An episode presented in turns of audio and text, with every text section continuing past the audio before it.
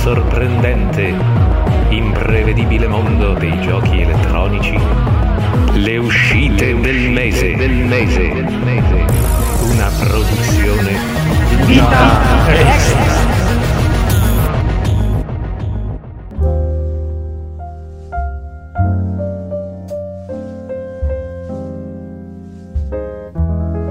Amici di Vita Extra, ben ritrovati. Finalmente siamo tornati ad accendere i microfoni e confessiamo che ci siete molto mancati. Ci abbiamo messo un po' più del dovuto a tornare operativi dopo la pausa e ci scusiamo per questo. Ma eccoci pronti, carichi, riposati, per iniziare una nuova stagione di podcast, perché è un po' così: quando si torna dalle vacanze è come ricominciare da zero. Io sono Flavio Dionisi e scoprirò ora insieme a voi quanti dei componenti abituali della squadra delle uscite del mese siano poi effettivamente tornati dalle vacanze, perché alcuni secondo me ci hanno preso gusto. Non è detto quindi che ce l'abbiano fatta ad essere qui quest'oggi. Vediamo, vediamo allora. Emanuela Uccello, ci sei? Ecco, vedete, già abbiamo perso Emanuela, che è una cosa piuttosto... Che speravi, grande. eh! Ah, che ma speravi. Ci sei, allora ci sei. Sorpresona. Ma che ci fai? Ci prendi, ci prendi in giro? Scherzone. Ciao a tutti. Ciao, bentornati. Io non ci sono proprio andata in vacanza, quindi quest'anno mestizia, ragazzi. Lo vogliamo dire? Io, io quasi non lo volevo dire, perché in effetti io partiamo con, il paese, con la tristezza. Ragazzi. Botta di mestizia e di umiltà, così, mestizia e umiltà. Dai, quest'anno è andata così, l'anno prossimo ma ti rifai. Sì, va benissimo, sì, sì. Alessandro D'Agrusa, ci sei? Ecco, qui mi sa, ah, mi che, sa davvero, che qui mi sa che davvero dobbiamo dire, denunciare il fatto che, che il nostro caro Alessandro ha preferito un'altra settimana di mare, perché poi lui è uno delle vacanze intelligenti, alla preferita, dico, alla prospettiva di registrare con noi. Giudicate voi, giudicate voi liberamente se insomma è una persona per bene. Diciamo la caratura di questo individuo che rinuncia agli amici e a, a voi a farvi sentire la sua voce, bella peraltro, qui su Vita Extra per un'altra misera, no? Diciamo che, che, che cos'è una settimana di vacanza in più? Ma che sarà mai? No? Infatti. Ma vabbè, comunque è andata così. Niente, vabbè, io lo, lo biasimo profondamente. Biasimiamolo. Da, eh, a questo punto mi tremano le mani, perché se non c'è Daniele qui noi non possiamo fare la puntata, no, dell'uscita Daniele, del mese. Attacco. Beh, comunque. Dico, attacco la chiamata. Daniele Nicolini, ci sei? Ebbene sì. Oh, meno male oh. Eh, che tu ci sei. La siamo vista brutta. eh, io ho un appuntamento mensile da, da consegnare, quindi devo eh, essere presente. Meno male, guarda. No, ma perché in effetti ci abbiamo preso un po' gusto, perché un mese abbondante, siamo arrivati anche oltre la prima, prima, prima settimana di settembre a, a, a raccontarvi le uscite del mese, lo diciamo proprio bellamente, stiamo registrando la seconda settimana. Che spi- vergogna. Sì. Sì, ma tra l'altro la domanda è, presente questo podcast, c'è Flavio Dionisi? Perché c'è stato il pericolo che non ci fosse. Esatto, vogliamo dire che c'è stato un problema tecnico eh, qui diciamolo. Sulla linea. Eh, noi Scusami, dovevamo... non, non ci lamentiamo più del caldo, di qualcosa dovremmo io, lamentarci. Io... Io ci sono, la linea telefonica invece ieri non voleva eh. esserci neanche lei, stava in vacanza con Ale. Dicevo, dispiace molto che Ale non ci sia, perché, a parte dispiace in generale, ma questa puntata delle uscite del mese è, è, è particolare. Vediamo un po' se voi vi ricordate perché. Beh, perché è un, è un una... compleanno. Eh, mi sa di sì. Sa. Eh, è, sì. Un, è un compleanno, ragazzi, perché abbiamo iniziato ventiquattro puntate fa. Esattamente nel settembre duemilasedici, senza, ditemi se sbaglio, perdere un colpo nel frattempo. Cioè abbiamo fatto, onorato l'impegno tutti i santi mesi. Siete, mi confermate questa cosa? Perché mi sì, sembra... sentite il suono di noi che onoriamo? Di eh? Noi? Che cos'è?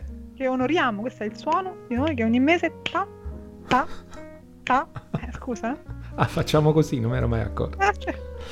Perciò, ecco, dicevo, eh, si tratta del compleanno, il fatto che non ci sia Ale, però a pensarci bene, la prima, primissima puntata che facemmo, diciamo la, la numero zero, in quel settembre duemilasedici eravamo sempre noi tre, mi ricordo bene. Ah, Alessandro poi ci raggiunse. Questo non lo ricordavo. Ci raggiunse dopo, sì. E allora via via, via eh, Alessandro, va bene. Era così. scritto, era scritto che dovevamo era fare scritto. senza di lui. Ah, aprendo un attimo una rapida parentesi su questo fatto, pensavate che saremmo arrivati così avanti? Con questo formato, diciamo, questo tipo di podcast di racconto delle uscite del mese. Due ah, anni. L'importante è che ancora qualcuno ci ascolta. Sì. Mentre sì. trasciniamo la nostra lista lunga di, di titoli mensili. Io non, non, non avevo riflettuto francamente sulla longevità del, del progetto, il che è buono perché vuol dire che lo vivo intensamente nel senza momento fatica. In cui avviene. Sì, senza fatica, non è che sto lì a dire oddio quanto ancora dobbiamo andare avanti con questa cosa. Quindi non, non... e forse è proprio per quello che siamo arrivati a due anni, proprio facendo in questo modo, tutto sommato. Sì. Quindi... E a proposito di quello che diceva Daniele sul fatto che comunque siamo, evidentemente abbiamo fatto una buona cosa, no? Nel creare questo formato qui, e la gente ci ascolta, volevo, prima di cominciare la scalata del mese, come facciamo sempre, salutare calorosissimamente quelli che ci hanno eh, raggiunto all'interno della saletta, lo spazio di Telegram, in cui fra l'altro è stato molto bello tenersi in contatto con gli ascoltatori durante le nostre vacanze, perché no, durante questo mese di silenzio noi in realtà abbiamo, non abbiamo mai smesso di, di chattare con loro, è no. stato molto bello, quindi assolutamente li salutiamo e ricordiamo anche come si fa a raggiungerci lì, che eh, Daniele ormai l'ha detto di questa cosa qua, io penso che puoi continuare. Beh, al momento vado io con il momento spam, la voce di vai, vai. Sono la voce spam, ragazzi. Sei il bot di Telegram perché sei più gradevole e allora si accetta lo spam, guarda, di buon grado. Lo, sa, lo sanno tutti che la voce radiofonica sei tu, però questo no, non, non eh, è vero, non è vero, tu sei molto più velutato. Compito, questo compito antipatico da così devo finire in blacklist vocale, me lo prendo io. Se volete venirci a trovare, i riferimenti per Telegram sono due: uno è il canale della Vita Extra, che vi permette di avere notifiche immediate di quello che pubblichiamo sul nostro sito e Marziani con il Pad, e ovviamente delle puntate podcast man mano che le scioriniamo, e eh, l'altro canale è il gruppo Telegram, che è la citata saletta di Vita Extra, dove invece possiamo discutere, potete venire a farci un saluto e parlare insieme a noi di videogiochi, che poi è quello che ci piace fare di più. Benissimo, impeccabile, impeccabile, benissimo, adesso mi riscrivo, guarda, quasi quasi anch'io, eh, bravo, iscrivetevi tutti, iscrivetevi tutti. Allora, dicevo, prima di iniziare questa scalata delle uscite di settembre, che questo mese vogliamo fare un parallelo con le scalate delle montagne. Vogliamo, secondo me, se la, la, la scala di difficoltà internazionale si ferma all'undici, con settembre siamo sull'otto nove, che dite voi? Eh, no, ah, guarda, no, il discorso... Abbiamo avuto di peggio, eh? Eh sì. Sì, sono, soprattutto secondo me il discorso è il discorso delle aspettative, no? Perché se uno dice vado a scalare la collinetta dietro casa e si trova un Everest, rimane un po' interdetto, come è successo nel corso dello scorso agosto, dove uno si aspetta il solito mese piatto estivo, invece trova un sacco di uscite interessanti. Sì, sì. Uno arriva a settembre, invece si aspetta tutta la serie di botti autunnali che iniziano a scoppiettare in rapida sequenza, e infatti ne trova un po' di interessanti, però appunto siamo sui livelli dello scorso agosto, sicuramente sì. C'è qualcosa che era molto atteso, eh, sì. Qualcos'altro un po' meno atteso, però insomma è un mese ricco nella misura in cui però appunto è solitamente settembre. Io dopo una rapida scorsa come al solito mi sembra che ci siano robe che vi fanno felici a voi J R P Gisti, eh, non poco, eh, però non so di cosa parli, ecco, okay. Però beh, prima di cominciare questa puntata, entrare nel vivo della puntata delle uscite del mese, come sempre facciamo, diamo una curiosata a scoprire la sorte dei giochi di agosto, no? Per dire ah, lo sapevo io che questo faceva schifo, oppure ecco, per rimanerci un po' a questo male. Proposito, a questo proposito l'assenza di del nostro amico Alessandro si fa pesante, Peste perché colga. Uno di quelli che sono stati particolarmente bersagliati dalla critica è proprio We Happy Few, che il nostro caro Alessandro aveva eh, segnalato come titolo particolarmente carente. Sì, lui sono mesi che ce, ci, ci dice che We Happy Few era una roba, una ciofega, ragazzi, sì, ha detto ecco, così. Era al tempo del nostro commento la perplessità di capire se dall'accesso anticipato che aveva provato lui alla versione definitiva c'erano stati dei passi avanti, passi avanti e sembra che non ci siano stati, perché il gioco risulta essere un po' un mischione, un progetto che è stato portato avanti senza una direzione precisa e quindi con una certa confusione che si percepisce nel corso del gioco. E quindi qui nessuna sorpresa. Poi Esatto, no, poi in realtà appunto il mese scorso era ricco di, gio- di giochi di un certo livello e eh, effettivamente tali si sono rivelati. C'era Yakuza Kiwami due, che è un, il titolo della serie che riprende eh, ed è un remake all'altezza di quello che era stato il primo Kiwami, quindi insomma se vi siete buttati sulla serie di Yakuza, Yakuza Kiwami due è sicuramente un altro step importante. Allo stesso modo Overcooked due è il gioco cooperativo che tutti si aspettavano, ovvero un altro bel momento per divertirsi e insultarsi tra amici. eh, è arrivato anche per noi amici della V R Firewall Zero Hour, che era questa sorta di Rainbow Six Siege per realtà virtuale, sì. E anche questo alla fine è un titolo che si è confermato essere valido se volete cercare questo tipo di esperienza V R, alla stessa misura di eh, Dead Cells se volete invece un roguelike. E eh, nel mondo delle avventure grafiche credo che Manu possa dare nulla osso su Unavowed, che ci ha creato qualche difficoltà, sì, di ma... pronuncia. Perdonami Daniele, gradirei no scusate gradirei l'intervento di dell'amico di Flavio per, per pronunciarlo possibilmente. Ma sai che mi trovi impreparatissimo? No, che vergogna, guarda, che vergogna. Unavowed, mi dispiace, eh, ma vedi, vedi che hai imparato. eh. Ho imparato. Sì, assolutamente sì. Trovate, spam un po' un mio parere sul sito, un'avventura grafica di, di altissimo livello. Penso una delle migliori, per quanto mi riguarda, del, degli ultimi anni, insomma.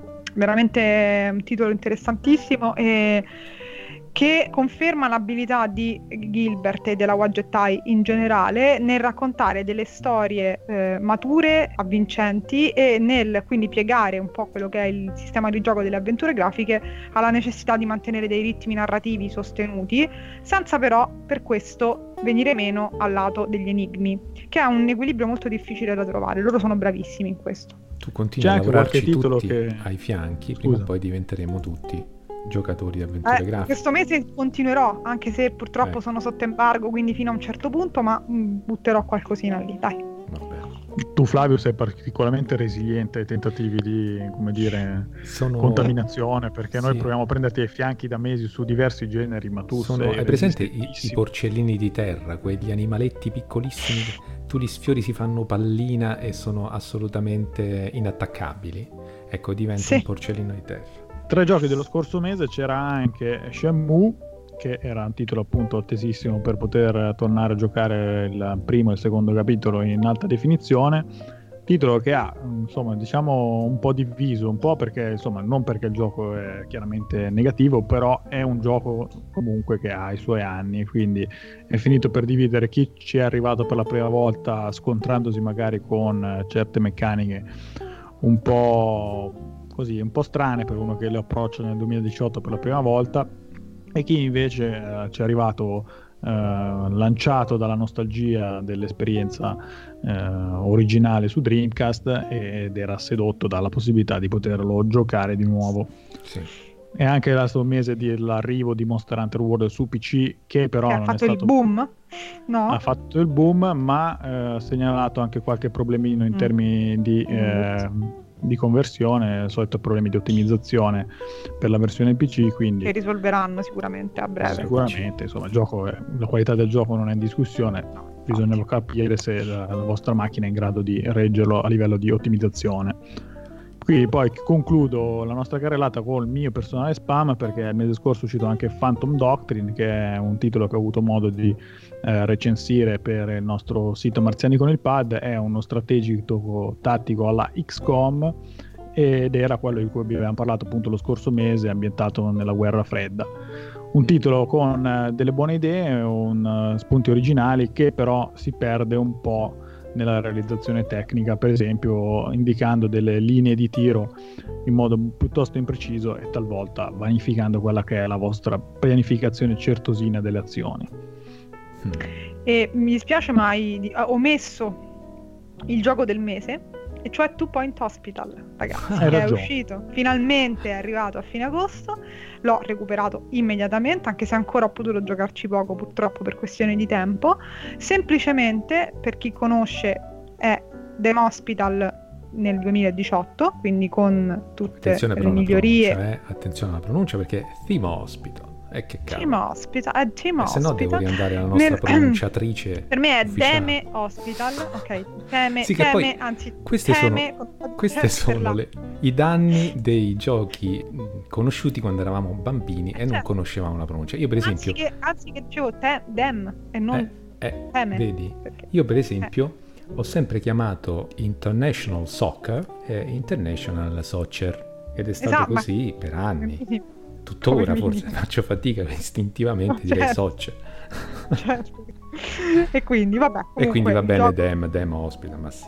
Va bene Theme, Theme Hospital, che era appunto questo gestionale in cui si doveva eh, sostanzialmente condurre un ospedale un po' particolare a migliori fortune, e esattamente questo è anche Two Point Hospital, con tutta la carrellata di malattie improbabili di cui ancora ho visto solo una piccola parte, ma ad esempio c'è... il, Eh, ci sono quelli con la testa lampadina che va svitata, che sono fantastici, o eh, quelli convinti di essere Elvis Presley anche.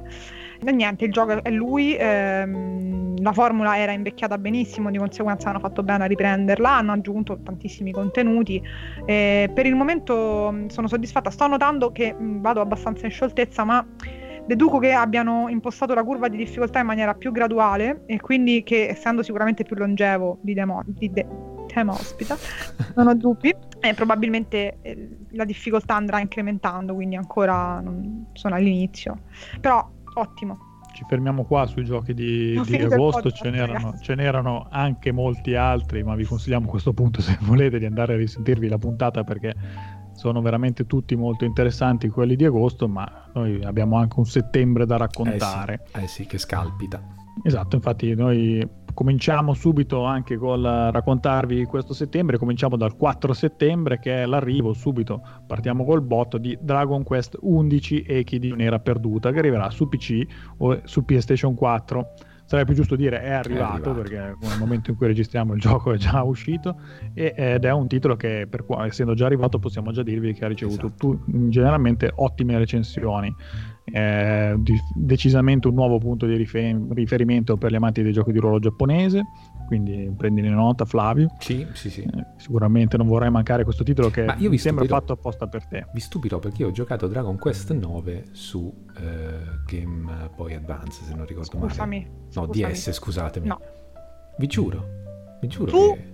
tu che non ami J R P G vai a giocare un Dragon Quest. Ho giocato un po' di ore... Come Daniele? No, allora, D S. Il motivo per cui te lo stavo, te lo stavo suggerendo era sì. una sottile ma non troppo ironia. Eh, lo quella l'ho colta, perché... sì.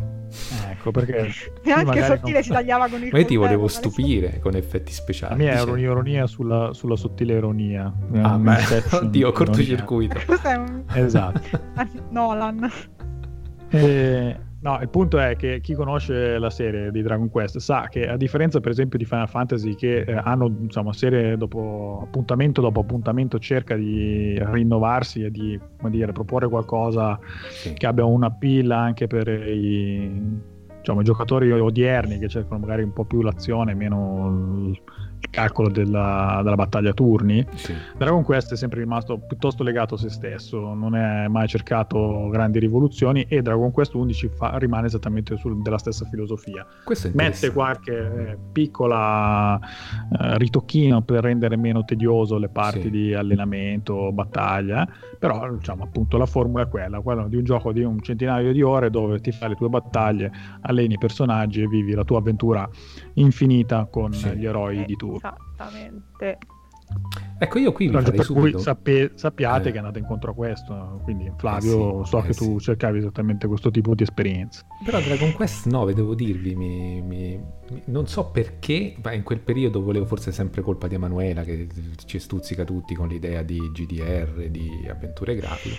In quel momento, colpa mia comunque, io certo. sono il capro espiatorio del podcast. In quel momento ho voluto provare, e devo dire che eh, io ero stato catturatissimo. Se non fosse stato per i combattimenti a turni, io lo starei ancora giocando probabilmente, da una storia che mi aveva sorpreso tanto, con demoni, angeli, eh, soprattutto mi ricordo questi angeli, le chiese, cose che non mi sarei aspettato, tematiche relig- proprio religiose, ma possibile, mi ah, ricordo che bene. Che sono tipiche dei J R P G. Eh. tra l'altro. Ah sì? Ah, sì? La chiesa è proprio una presenza ricorrente ed è quasi sempre Beh, malvagia. Final Fantasy no? Tra così. l'altro. Sì. No, adesso magari non specificamente in Final Fantasy, ma te ne potrei citare tanti, ad esempio Grandia due, c'è tutto un... Ah. Una, una trama legata a questi discorsi qua, ma eh, non è l'unico, eh. La chiesa, anche Tales of Symphonia, se vogliamo, la chiesa non intesa come la intendiamo noi, in senso come istituzione comunque religiosa, spesso compare e figura eh, negli lì... R P G e non lì... sempre con accezioni positive, anzi. Ma lì invece mi sorprendeva questo fatto che c'era il prete, appunto si andava a salvare dal prete. Uh, no, ma beh, quello è tipico proprio della serie. Adesso non so se l'hanno mantenuto anche qui sul, sull'undici, ma... No, quello per esempio, il discorso di Dragon Quest è come Final Fantasy, ogni titolo è un'avventura a sé stante, quindi non è che avete bisogno di giocare i primi dieci per no, no, no, no, no, storia a sé.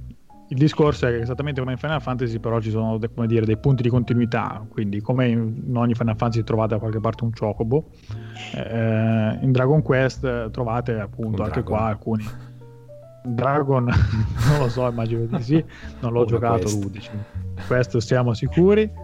Però per esempio non sarebbe strano, perché appunto il salvataggio dal prete, perché ti faceva risuscitare personaggi, esatto, è una cosa sì. consueta nella serie, sì. così come lo slime azzurrino che è un mostro eh, tipico ah, sì, della, sì, sì. della serie. È vero, è vero. Sì, che sì. sono poi quelli base, no? Quelli che si sconfiggevano con due colpi di spada, sì. mi ricordo. Sì. Però simpatici. Vabbè, ah, quindi dopo le mie venti ore comunque, che è il mio massimo... Ah, oh, beh, venti ore però, ah, venti ore massimo in vita. No, forse è arrivato... Fan... in Fantasy sette ho giocato di più.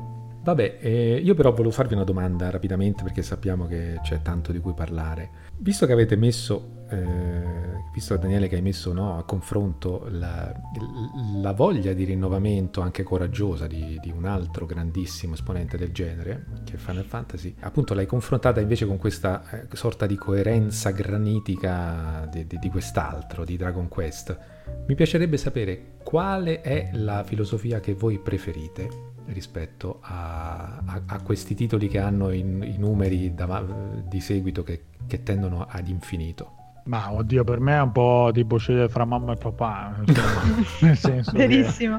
Il genere mi piace, insomma, se la, l'innovazione non viene, perché il problema dell'innovazione è che ogni tanto viene a scapito della profondità del gioco di ruolo giapponese, che per chi diciamo lo ama nella sua forma originale è un gioco che è lungo, è impegnativo, è profondo ed è abbastanza stratificato anche nella, nell'evoluzione, nello sviluppo dei personaggi, insomma è un gioco con una sua complessità e che richiede anche una certa pazienza. Se eh, tutta questa componente deve essere un po', come dire, tirata sottile per eh, permettere alla componente action di emergere e rompere meno le scatole al, al giocatore odierno, questa cosa mi piace un po' meno. Se invece si tratta semplicemente, che ne so, eh, di introdurre un sistema di combattimento più dinamico che però non perde in profondità, allora per me va benissimo.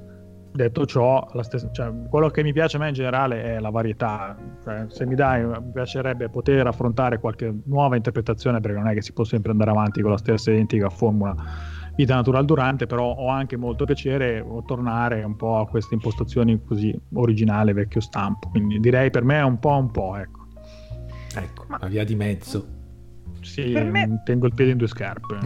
Bravo, ma non si può fare diversamente, nel senso che tu mi, mi stai chiedendo di scegliere praticamente innanzitutto fra due delle serie proprio, se, una, se tu eh...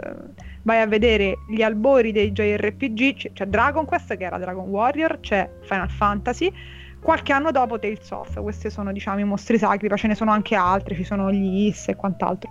E, e, e ormai queste serie qui hanno proprio, mh, secondo me, acquisito talmente tanto un'autorevolezza, che poi magari in alcuni casi si è andata un po' perdendo, ma bisogna anche vedere come uno interpreta Eh, il cambiamento, appunto, come diceva Daniele, ehm, che ehm, non è neanche tanto più eh, il valutare, sì, il singolo gioco va valutato, ma non è neanche tanto più un dire ma avranno fatto dei cambiamenti, quanto è un Dragon Quest, cioè c'è quello che Dragon Quest dovrebbe, fra virgolette, mille virgolette, avere, cioè mh, è, è una filosofia, non è neanche tanto più eh, il gioco di ruolo a turni, il J R P G a turni, fatto così, così, così, ma è, è un Dragon Quest, è un Tales of, è un Final Fantasy, e anche Final Fantasy, nonostante sia andato sicuramente più di queste altre due serie proprio verso un cambiamento importante e significativo. Comunque chi ha giocato Final Fantasy quindici in fondo in fondo lo deve riconoscere, è un Final Fantasy, ci sono gli elementi che hanno reso la serie quello che è,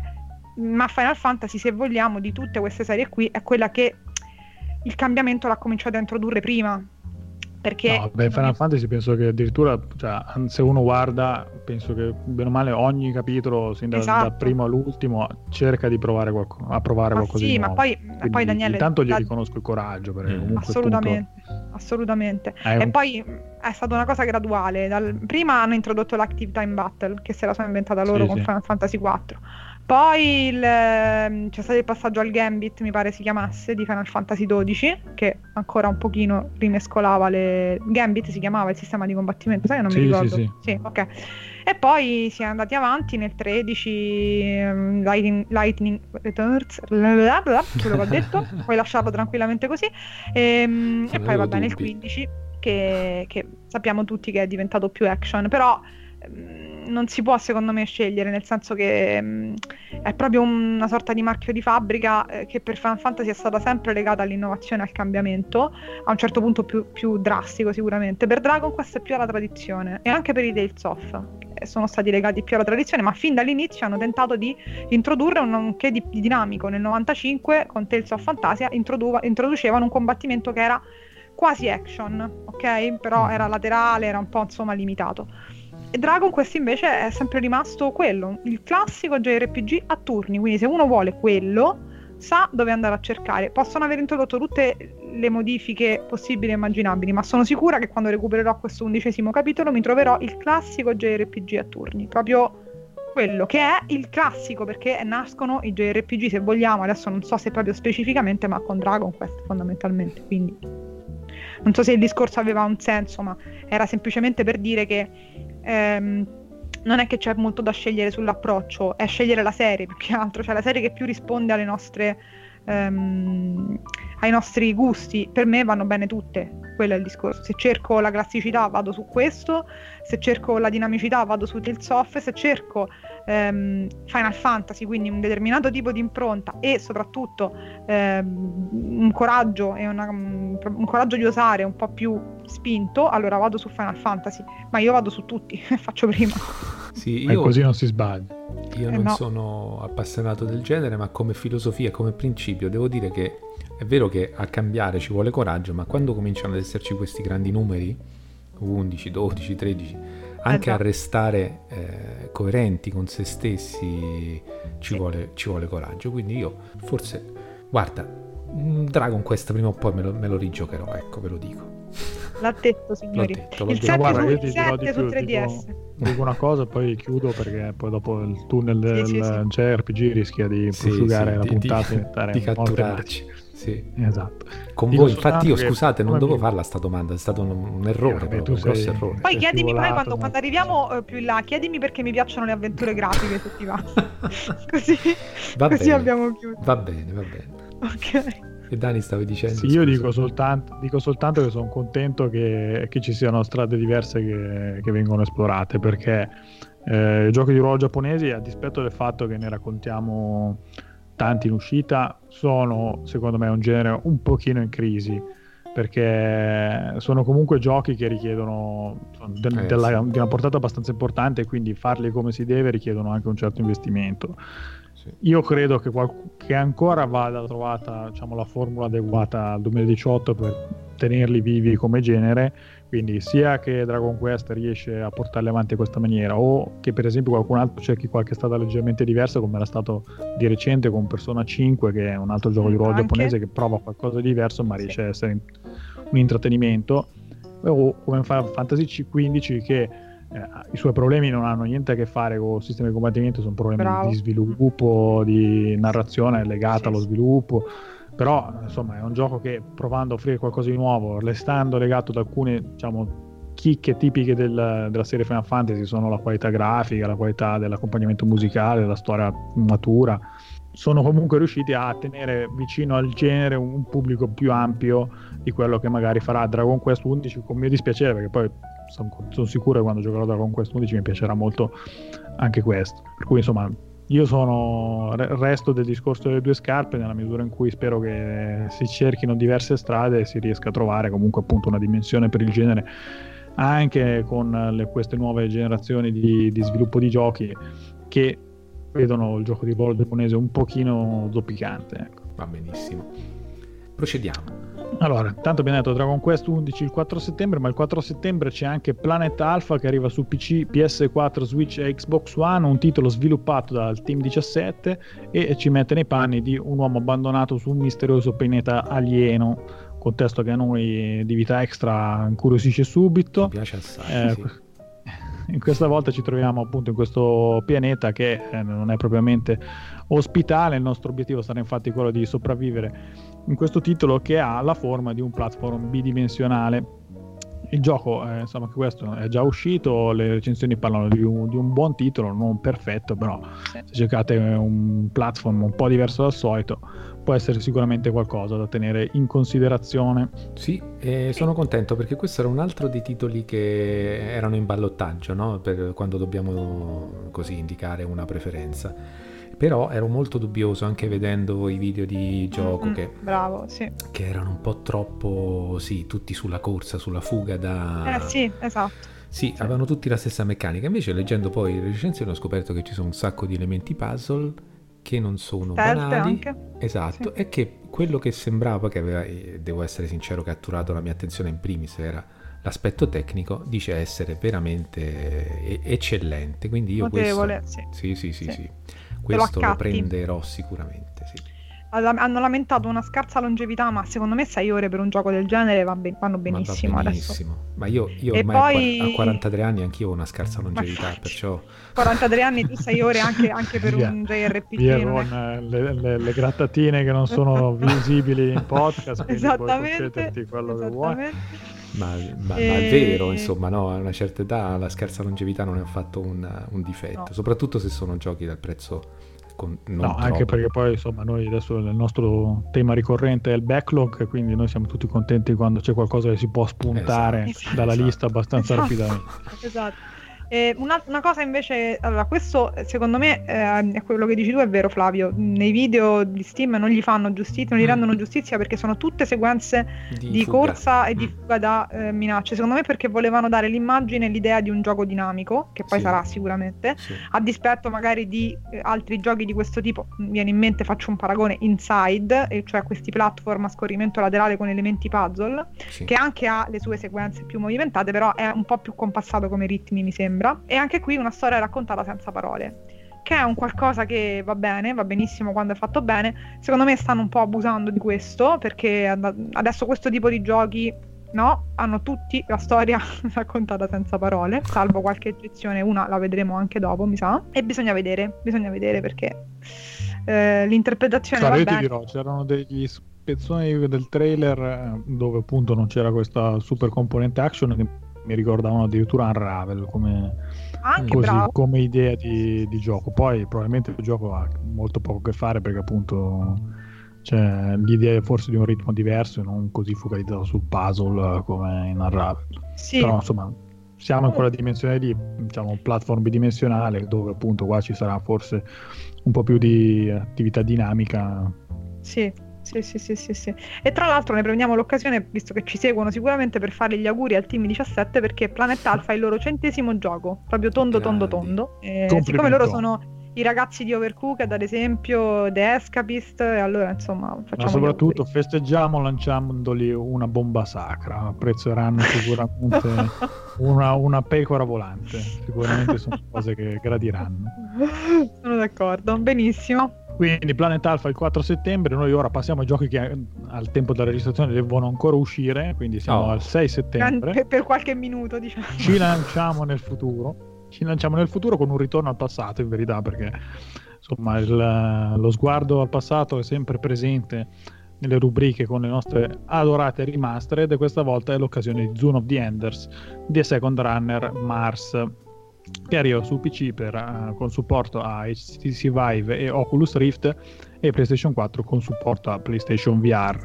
Si tratta del secondo capitolo della, della coppia di giochi che sono usciti su PlayStation due e non sono riusciti ad attirare un certo numero di apprezzatori grazie a un sistema abbastanza dinamico di combattimento e un, un'ambientazione comunque interessante.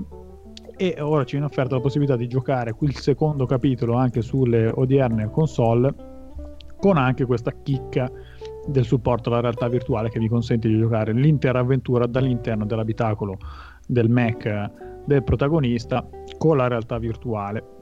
È un'idea interessante. Se volete c'è una, credo addirittura due eh, prove demo eh, disponibili, quindi avete modo di provare con mano quella che è l'esperienza di realtà virtuale. Tu Flavio ti ci sei lanciato, il caldo estivo ti ha frenato? Gu- gu- sì, devo dire di sì, però eh, guarda, metto subito a scaricare le demo di cui non sapevo.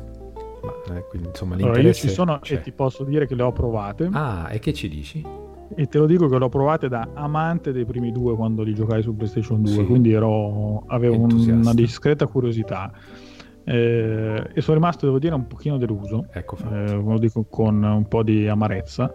Certo, insomma, la versione definitiva deve ancora arrivare, quindi si vedrà, eh, però il fatto è che eh, hai questa visuale da, dall'interno dell'abitacolo che ah, ti dà un... soggettiva soggettiva sì, che innanzitutto l'abitacolo per questo robottone è collocato più o meno all'altezza della pancia, quindi dà una percezione un po' strana di di come sono le cose che si muovono intorno. Secondo, il gioco è molto frenetico e diventa ancora più caotico nel momento in cui appunto vi trovate con questa telecamera ovviamente in prima e, persona. E non si può andare in terza?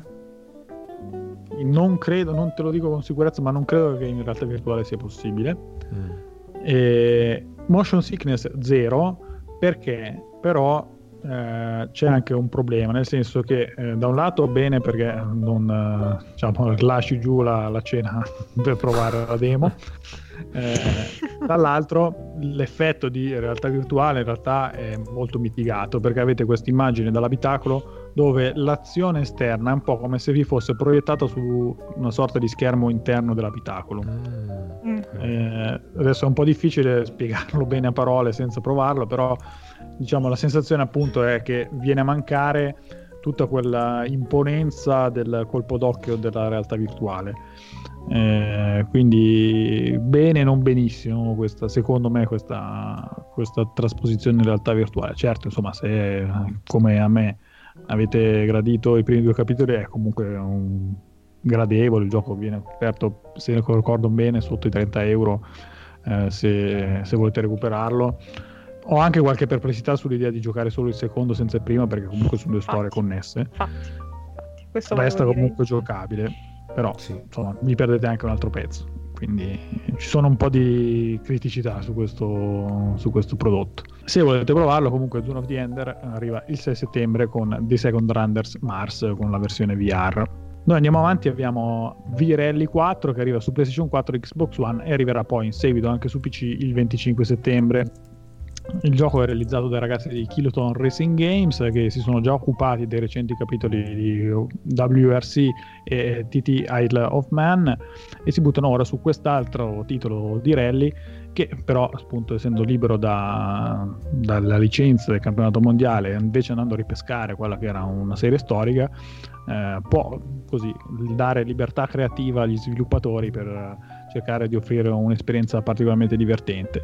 Quindi oltre alla classica gara su tappa troviamo anche altre modalità di, di gara come il V-Rally, dove otto piloti si confrontano su un percorso che unisce sia l'asfalto che lo sterrato.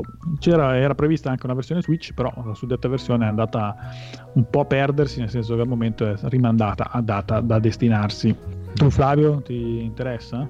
So che tu sei un po' per i corsistici. Sì, io sinceramente per questo mese tutta la mia attenzione ce l'ho su un altro titolo che poi vedremo, e su questo ho visto alcune immagini di giocato, ma eh, sinceramente insomma diciamo che punterei più su Dirt Rally. Non so se subisco diciamo maggiormente il fascino e sono ingiusto rispetto a, a V-Rally quattro, però forse per un gioco di rally, insomma, punterei su quello che so essere l'eccellenza.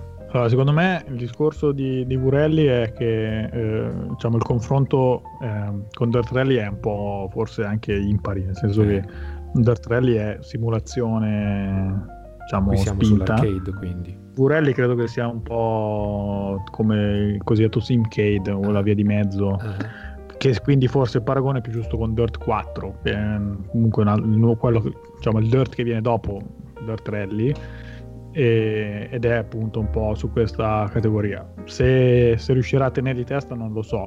I W R C, W R C, giochi quindi dedicati a...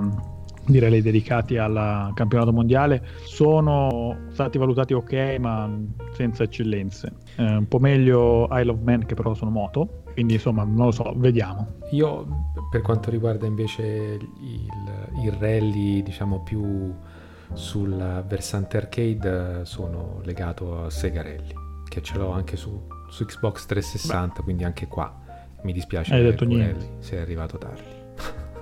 Beh, io adesso non è diciamo, una parentesi, non sto lì ad aprire, però in generale non capisco se c'è veramente tutta questa esigenza di, di giochi di rally, perché mm. sono divertenti e ci gioco volentieri, però ne, ne escono a frotte ogni anno e mi sembra che non ci sia tutta questa, sì, alla fine questa di gente nicchia, che cerca eh.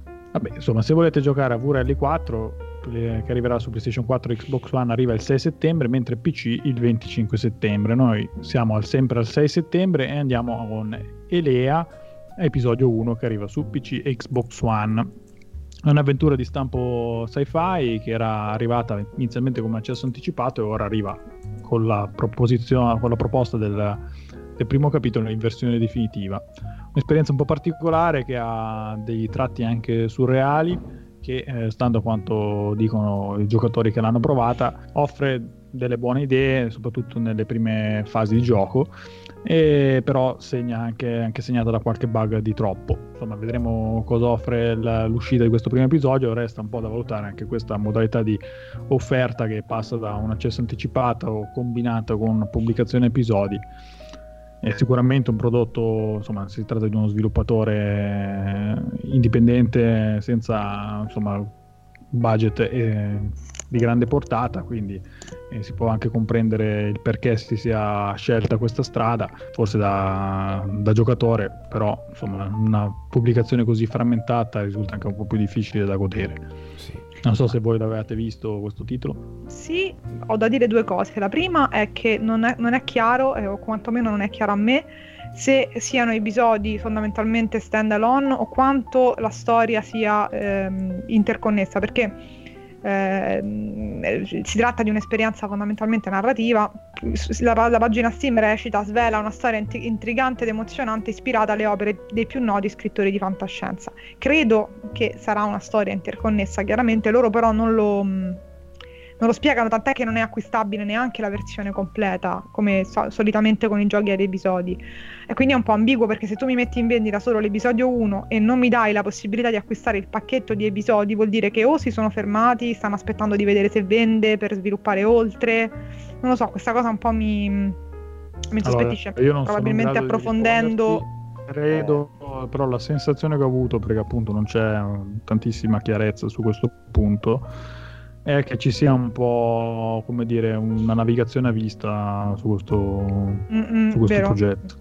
Esatto, e quindi già questo mi lascia un po' perplessa, perché il rischio qual è? Di giocare questo, farselo piacere e poi aspettare buh, Kentucky Route Zero praticamente.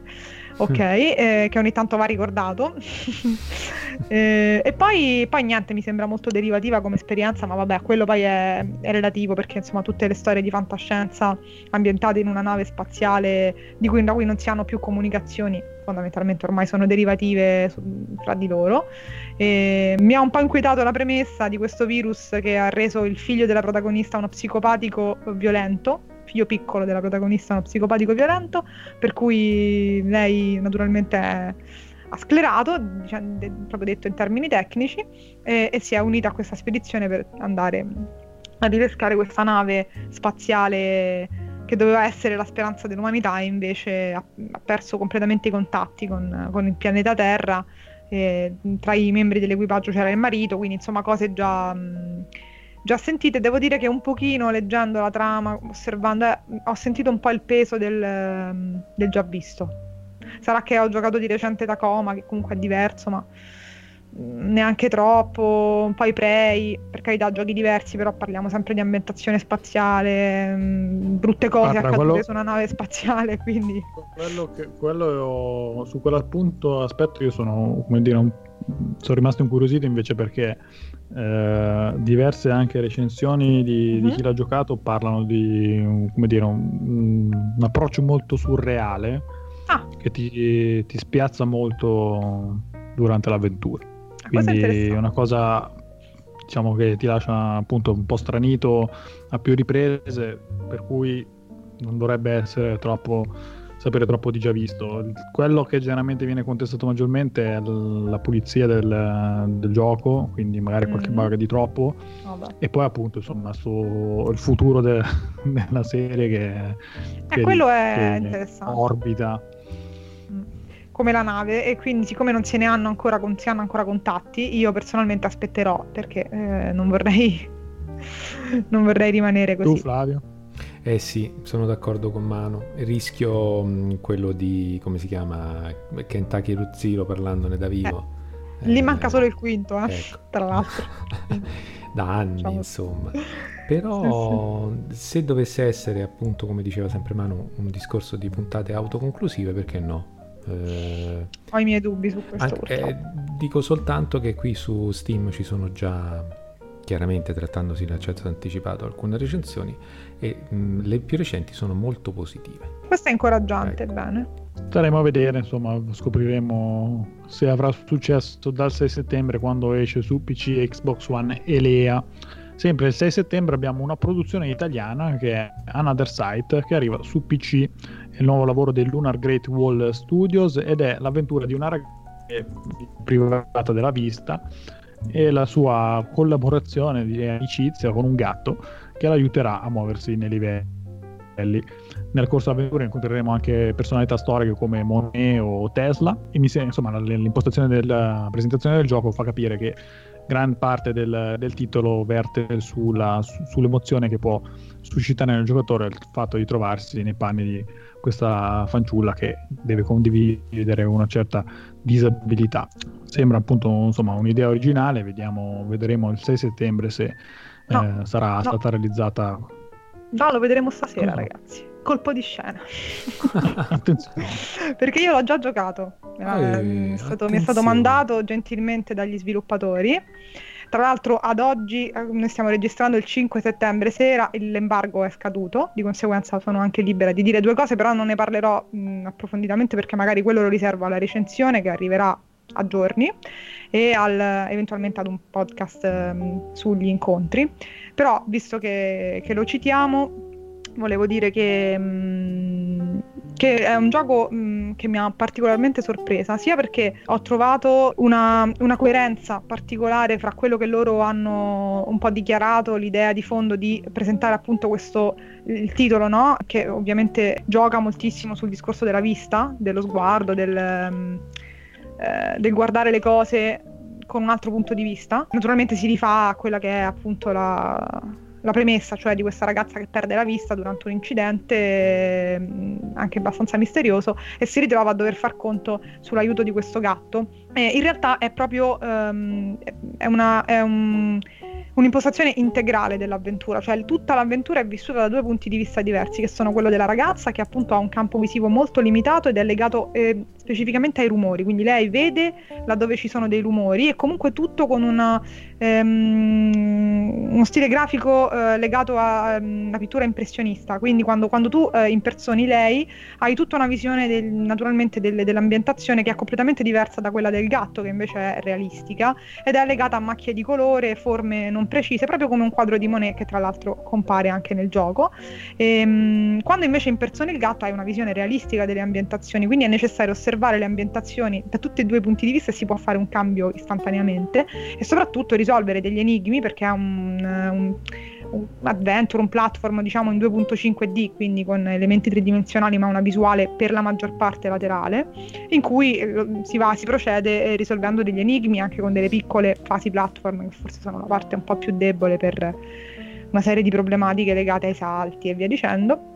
Ed è bellissimo come loro sono riusciti a realizzare questi, questi enigmi, perché veramente si sfrutta l'idea di base di dover appunto acquisire due diversi punti di vista, due diversi modi di guardare la realtà, ehm, e come l'hanno integrata nelle, nel design degli enigmi. Non è la prima volta che un gioco propone una cosa simile e probabilmente non sarà l'ultima, non sarà neanche la migliore, ma c'è una cura e un amore dietro questo gioco che secondo me sono notevoli. Adesso non vado né più nei dettagli, ne ho già parlato troppo per questa puntata, insomma, che è legata alle uscite, però vi posso dire che insomma state in finestra, arriverà una mia recensione e ne parlerò più approfonditamente poi in un altro podcast, ma mi sento intanto di dire complimenti ai Lunar Great Wall Studios, che tra l'altro sono il loro primo progetto, diciamo, come team, poi però le singole, i singoli componenti hanno già lavorato ad altre cose e mi sento veramente di dire che è un lavoro di cuore. Poi chiaramente ha dei difetti, dei limiti, soprattutto legati probabilmente al budget.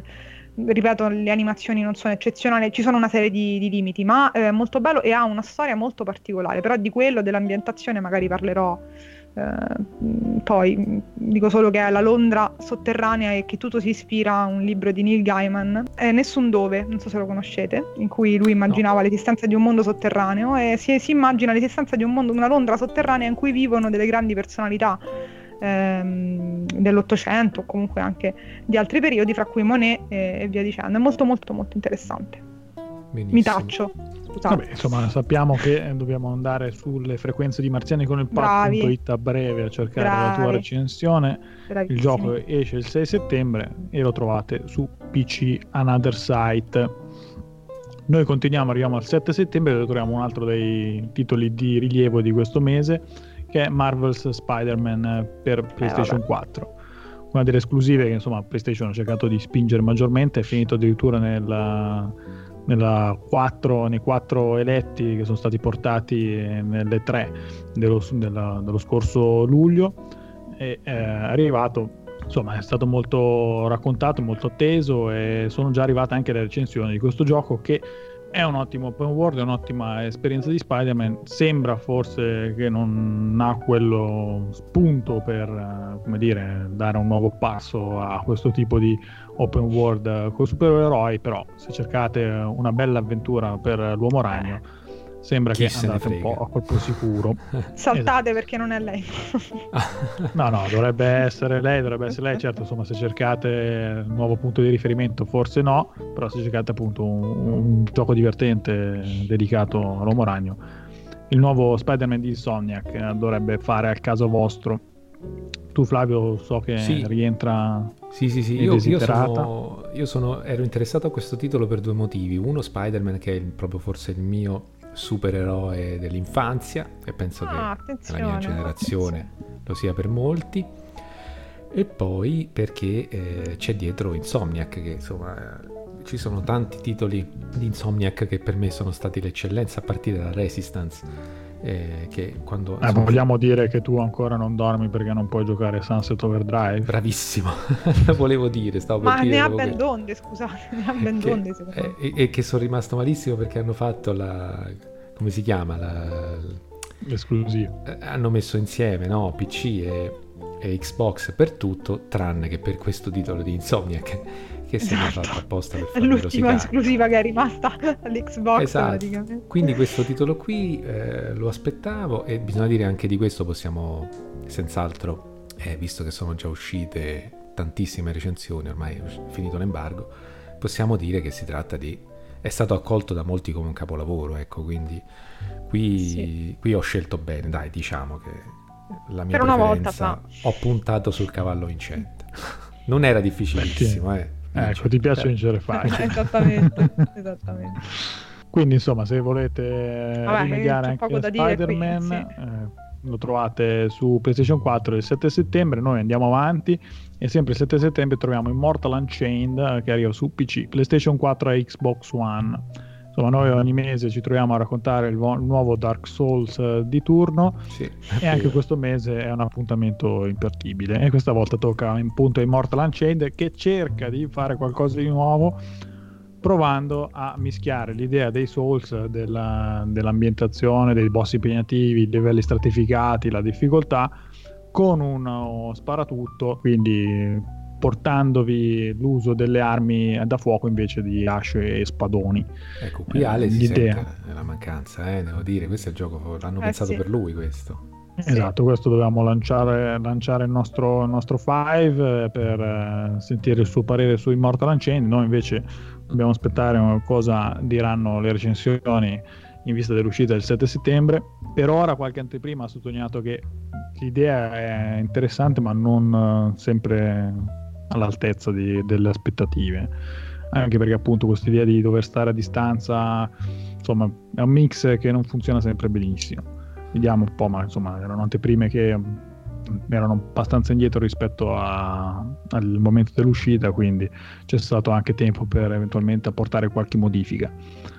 Scopriremo cosa ne sarà di Immortal Unchained il sette settembre. Noi andiamo avanti e troviamo S N K Heroines Tag Team Frenzy, che arriva su PlayStation quattro e Switch. Qui invece ci serviva pazzo, eh, purtroppo abbiamo una serie di appuntamenti per i marziani che non Assenti. sono presenti eh, esatto, perché questa volta si tratta di un picchiaduro. Il nostro pazzo vi ha raccontato sulle nostre pagine Marziani con il Pad giusto di recente in modo dettagliato e appassionato la, l'ultima collection di Street Fighter, e sicuramente avrebbe avuto piacere a raccontarvi anche questo S N K Heroines, che è una delle la proposta picchiaduro per questo mese, e che raccoglie qui invece eh, alcune componenti femminili della serie dei titoli S N K, e eh, anche qua si, come suggerisce il titolo, se le daranno in santa ragione dividendosi in squadre. E, insomma, le meccaniche sono un po' le solite, con la novità di un, questa barra efficacia che dovrebbe spingere il giocatore a cambiare in modo un po' più frequente la combattente attiva. Per il resto, insomma, per capire se tutti gli elementi tipici del picchiaduro saranno riusciti, come il bilanciamento e la qualità del sistema di combattimento, dovremo aspettare l'uscita il sette settembre. Credo che qua, insomma, tra di noi, noi tre reduci non siamo proprio afferratissimi di picchiaduro. No, decisamente no. Pertanto noi andiamo avanti col prossimo titolo del sette settembre, che in realtà è un po' sette settembre e un po' undici settembre a seconda di cosa, quanto decidete di pagarlo. Si tratta che di senso. N B A due K diciannove, adesso lo scoprirai. E? Il titolo arriva su P C, PlayStation quattro, Xbox One e viene venduto in due versioni. Una è quella standard che vi consente l'accesso al gioco dall'undici settembre, se invece scegliete l'Anniversary Edition potete giocare già dal sette settembre, una sorta di mini accesso anticipato per chi sceglie questa sorta di limited edition. Eh, insomma, N B A due K, eh, chi conosce un po', insomma, si è un po' dedito agli sportivi, sa che è generalmente sinonimo di, di qualità, è uno spesso salutato come lo sportivo più riuscito dell'anno. Ma questo appuntamento del diciannove è abbastanza importante per, per la serie, perché il duemiladiciotto è stato un anno un po' controverso. Da un lato è un titolo che è quello del duemiladiciotto che ha segnato diversi record per loro di, di vendite e di successo. È stato anche l'anno del lancio della loro lega di sport, che ha coinvolto anche direttamente le squadre N B A. Però è stato anche un anno dove i giocatori hanno finito per abbandonare la serie abbastanza in fretta a causa di nella scelta soprattutto di diciamo, convogliare tutte le attività sul cosiddetto quartiere, che però alla fine della fiera finiva per lasciare pochi contenuti e stancare più rapidamente i giocatori. Con questo duemiladiciannove gli sviluppatori promettono di aver dato retta a tutto quello che ha lamentato la community, e sembra da quanto dimostrato che sia vero, però insomma bisogna chiaramente aspettare la versione definitiva. Eh, infatti il vecchio quartiere è stato sostituito con uno nuovo, con eh, più contenuti e più eventi a tempo per tenere sempre viva l'attenzione, e anche un altro tedioso problema, ovvero quello della virtual currency, ovvero la moneta virtuale mm. che vi serve per progredire nel corso del gioco. Stando agli sviluppatori sarà molto più facile da guadagnare, dovrebbe essere leggermente meno onnipresente, perché ricordiamo che quello fu una delle polemiche l'anno scorso con l'introduzione del cambio di capelli del vostro eh, giocatore, che era eh, realizzabile solo pagando moneta sonante. Vedremo questo duemiladiciotto duemiladiciannove che appunto invece sembra cambiare il passo. Se volete avere un assaggio di quello che sarà la nuova avventura potete provare il preludio, che è una sorta di demo che vi racconta l'inizio della carriera del vostro alter ego, che questa volta parte anziché da, da percorsi strani come l'anno scorso, dove eravate un D J che torna al mondo del basket, questa volta siete un giocatore che ha fallito il draft e prova la fortuna sua in Cina. Ah. Sì, si sono dedicati qua, immagino abbastanza in modo evidente, per, come dire, strizzare l'occhio al mercato cinese, perché eh, le prime partite le giocate appunto chiaramente in Cina e sì. eh, ve le fate tutte col commento in cinese. Ah sì, sì, c'è l'intero commento in cinese, quindi c'è questo stesso occhio, però alla fine della fiera io l'ho trovata comunque un, un'idea carina e un po' più sensata rispetto ad altre che hanno partorito negli ultimi anni. Immagino. Ascolta, tu quando so, ci tu... giocherai? Io il preludio l'ho già giocato, purtroppo no, no, no, assente... al gioco, al gioco. Ah, il gioco l'undici, perché io non aspetterò sicuramente, vabbè, no. non, non mi lancerò su, sulla versione super costosa, però sono abbastanza carico perché alla fine della fiera N B A due K è il gioco trasversale per me per tutto l'anno, cioè quello che da una partita è via quando è esatto, quindi probabilmente al netto di questa cosa finisce per essere quello cui dedico più ore nel corso dell'annata e, e tra l'altro è un gioco che, per quanto abbiano diciamo in parte toppato l'anno scorso, ha un quantitativo di contenuti allucinante con sostanzialmente tre modalità che possono essere valide da sole per impegnarvi tutto l'anno, perché avete il My Team, che è questa sorta di Ultimate Team dove fate la squadra con, uh, con le carte, che già è ricca di contenuti. Poi c'è tutta la parte della carriera dove potete fare la carriera in N B A oppure giocare lo streetball, oppure potete fare la lega dove appunto cercate di ricostruire la franchigia con gli scambi e, e cercando di non perdervi LeBron James eh, come i Cleveland, insomma. Ma ci sono Vai. Que- quella figata dell'Eurolega eh, è rimasta ormai confinata all'edizione di qualche anno fa o c'è speranza che ci sia anche qui in questo due K? Diciamo? No, purtroppo, purtroppo è una Niente. cosa che seguo con, sperando che ci sia questa, è una delle novità che aspetto con, con curiosità ogni anno, ma invece nada. Perché una delle curiosità, N B A due K, un po' come tutti i giochi sportivi, ha la solita crescita incrementale, sì. Però a differenza di altri tende eh, abbastanza a mettere delle caratteristiche puramente annuali, cioè, generalmente che ne so, prendi FIFA, quello che c'era l'anno scorso e c'è stato negli ultimi cinque anni lo ritrovi l'anno dopo, sì. eh, in N B A due K no, nel senso che ci sono, c'è una struttura di base che è uno scheletro diciamo fisso, esatto, però invece alcune caratteristiche vengono perse. Per esempio qualche anno fa c'era stato c'era stata una modalità dedicata tutta a LeBron per percorrere tutta la, insomma, quando era prima, qualche anno fa, quando era campione che doveva ancora diventare campionissimo, e poi è stata tolta. Oppure c'era stato un anno che era dedicato al Dream Team americano, adesso lo ritrovate ma è relegato a un ruolo secondario. E alcune delle cose che vengono aggiunte anche quest'anno, per esempio quest'anno c'è il Jordan Recreation Center, che è una modalità dove potete giocare eh, cinque contro cinque contro altri umani, che eh, c'era qualche anno fa e è tornata adesso, sembra una cosa nuova ma appunto eh, ripescata. Questo in parte è legato un po' allo sviluppo che hanno del gioco, perché riscrivono da zero certe sezioni e quindi tutto il lavoro tra virgolette incrementale ma riparte da, da zero. E altre francamente non lo so, io credo che l'Eurolega probabilmente sia stata un'idea per avvicinare il mercato nostro e forse non, non gli ha dato i risultati che hanno sperato, al netto di quello che può costare la licenza, io non ho idea.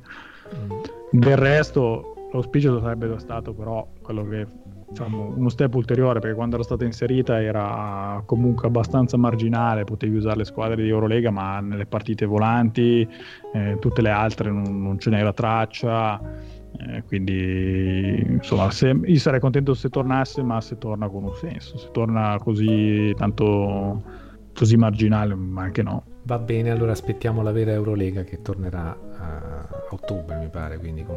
Ma l'hai provato sto preludio? Tu hai detto di sì? No, non l'ho scaricato. Eh, Devo assolutamente ecco. provarlo, hai ragione. Vabbè, hai ragione. Ma di che stiamo parlando? Lo farò, lo farò senz'altro. Però no, insomma, tenete presente eh. peraltro N B A due K, però io voglio fare una piccola premessa, sì. Poi vi lascio in pace perché questo è un altro titolo un po' come J R P G che potrei rischio di dilungarmi ore e ore. Esatto. È un gioco molto impegnativo. nel senso che eh, ci sono chiaramente l'opportunità di giocare partite volanti, ma se volete un attimo guadagnare quello che è il potenziale del gioco vi richiede un tempo veramente elevato. Esatto. Tutta la parte per esempio legata al vostro alter ego è ormai da almeno un paio d'anni è diventata praticamente una sorta di M M O del basket, eh, dove vi confrontate con altre persone e tutti cercano in modo diretto, cioè allenandosi oppure diciamo accorciando con moneta sonante, eh, di avere il giocatore più forte e arrivare per primo al novantanove, che è il massimo, eh, il massimo valore per il giocatore, che vi consente anche di essere riconosciuti l'anno dopo nel gioco. Eh, però insomma il senso è quello, cioè, se andate su internet è un po' come quando cercate su internet, che ne so, il, l'emme emme o di riferimento, qual è la migliore armatura per un certo ruolo. Se voi andate su internet adesso vi trovate facilmente quali sono le, le combinazioni di statistiche migliori per il vostro giocatore. Ecco, questa, questo è poi quello che mi tiene un po' lontano da questo approccio, che è troppo pro, diciamo, richiede troppo tempo, e in questo senso l'altra uscita di basket di settembre potrebbe essere un'alternativa interessante. Esatto, giusto? Perché l'altro gioco di basket che arriva tra l'altro anche lui il sette settembre è N B A Live diciannove, che arriva solo su PlayStation quattro e Xbox One. E, eh, insomma, N B A Live eh, è un gioco che ha dovuto qualche anno fa dare probabilmente forfait per la concorrenza sleale, tra virgolette, perché la differenza di qualità era troppo alta con eh, N B A due K, quindi a un certo punto N B A Live ha detto vabbè, ci fermiamo un paio d'anni e cerchiamo di raccogliere i cocci e proporre qualcosa di competitivo. eh, N B A Live è tornato, se non sbaglio, dallo scorso anno e propone anche lui buona parte dell'impostazione che offre anche due K, quindi con la possibilità sia di giocare lo street basket che dedicarvi alla carriera, sia che veramente fare prendere la vostra franchigia e cercare di portarla al successo. Insomma, le, le ormai classiche modalità di questi giochi di basket. Cambia però sostanzialmente, cioè, ma credo che la differenza non sia tanto nel nel tempo che uno può dedicare in una di queste modalità, perché poi sono tutte potenzialmente infinite. Secondo me la grossa differenza sta nella, nel gameplay vero e proprio. Eh, mentre N B A due K è un gioco che se lo prendete in mano da neofiti eh, probabilmente farete fatica anche a segnare un canestro contro, se non giocate chiaramente al livello più banale di tutti. N B A Live diciannove è un po' più arcade, un po' più immediato, è un po' più votato al divertimento immediato. Quindi se cercate un gioco che eh, vi possa dare le emozioni del basket N B A senza però dover ammattire a cercare di capire come funziona il dribbling, qual è il tipo di tiro più adeguato quando fate la penetrazione a canestro, N B A Live diciannove è sicuramente il gioco che fa per voi. Se cercate invece sotto tutto il resto, tra l'altro anche N B A Live diciannove ha una demo, quindi potete provare direttamente quella se volete farvi un'idea di com'è il gioco. Su tutti gli altri fronti sembra che insomma, il distacco con N B A due K resta ancora abbastanza marcato. L'impressione appunto è quella che eh, il target di giocatore che può essere interessato a N B A Live potrebbe essere appunto quello che non ha voglia di eh, investire una quantità di tempo esagerato sul gioco, ma vuole la partita mordi e fuggi, e allora N B A Live diciannove potrebbe essere un'opzione veramente da prendere in considerazione, stando Benissimo. A quanto mostrato finora dalle demo chiaramente, ma poi il gioco definitivo non l'ha ancora provato nessuno. Noi andiamo avanti l'undici settembre, dove troviamo Dakar diciotto, un titolo che arriva su P C, PlayStation quattro e Xbox One. Abbiamo, vi abbiamo già raccontato di V-Rally, adesso arriva un altro gioco di rally però un po' diverso. Infatti questo è dedicato appunto alla nota competizione originalmente chiamata Parigi-Dakar, eh, il titolo invece è solo Dakar diciotto.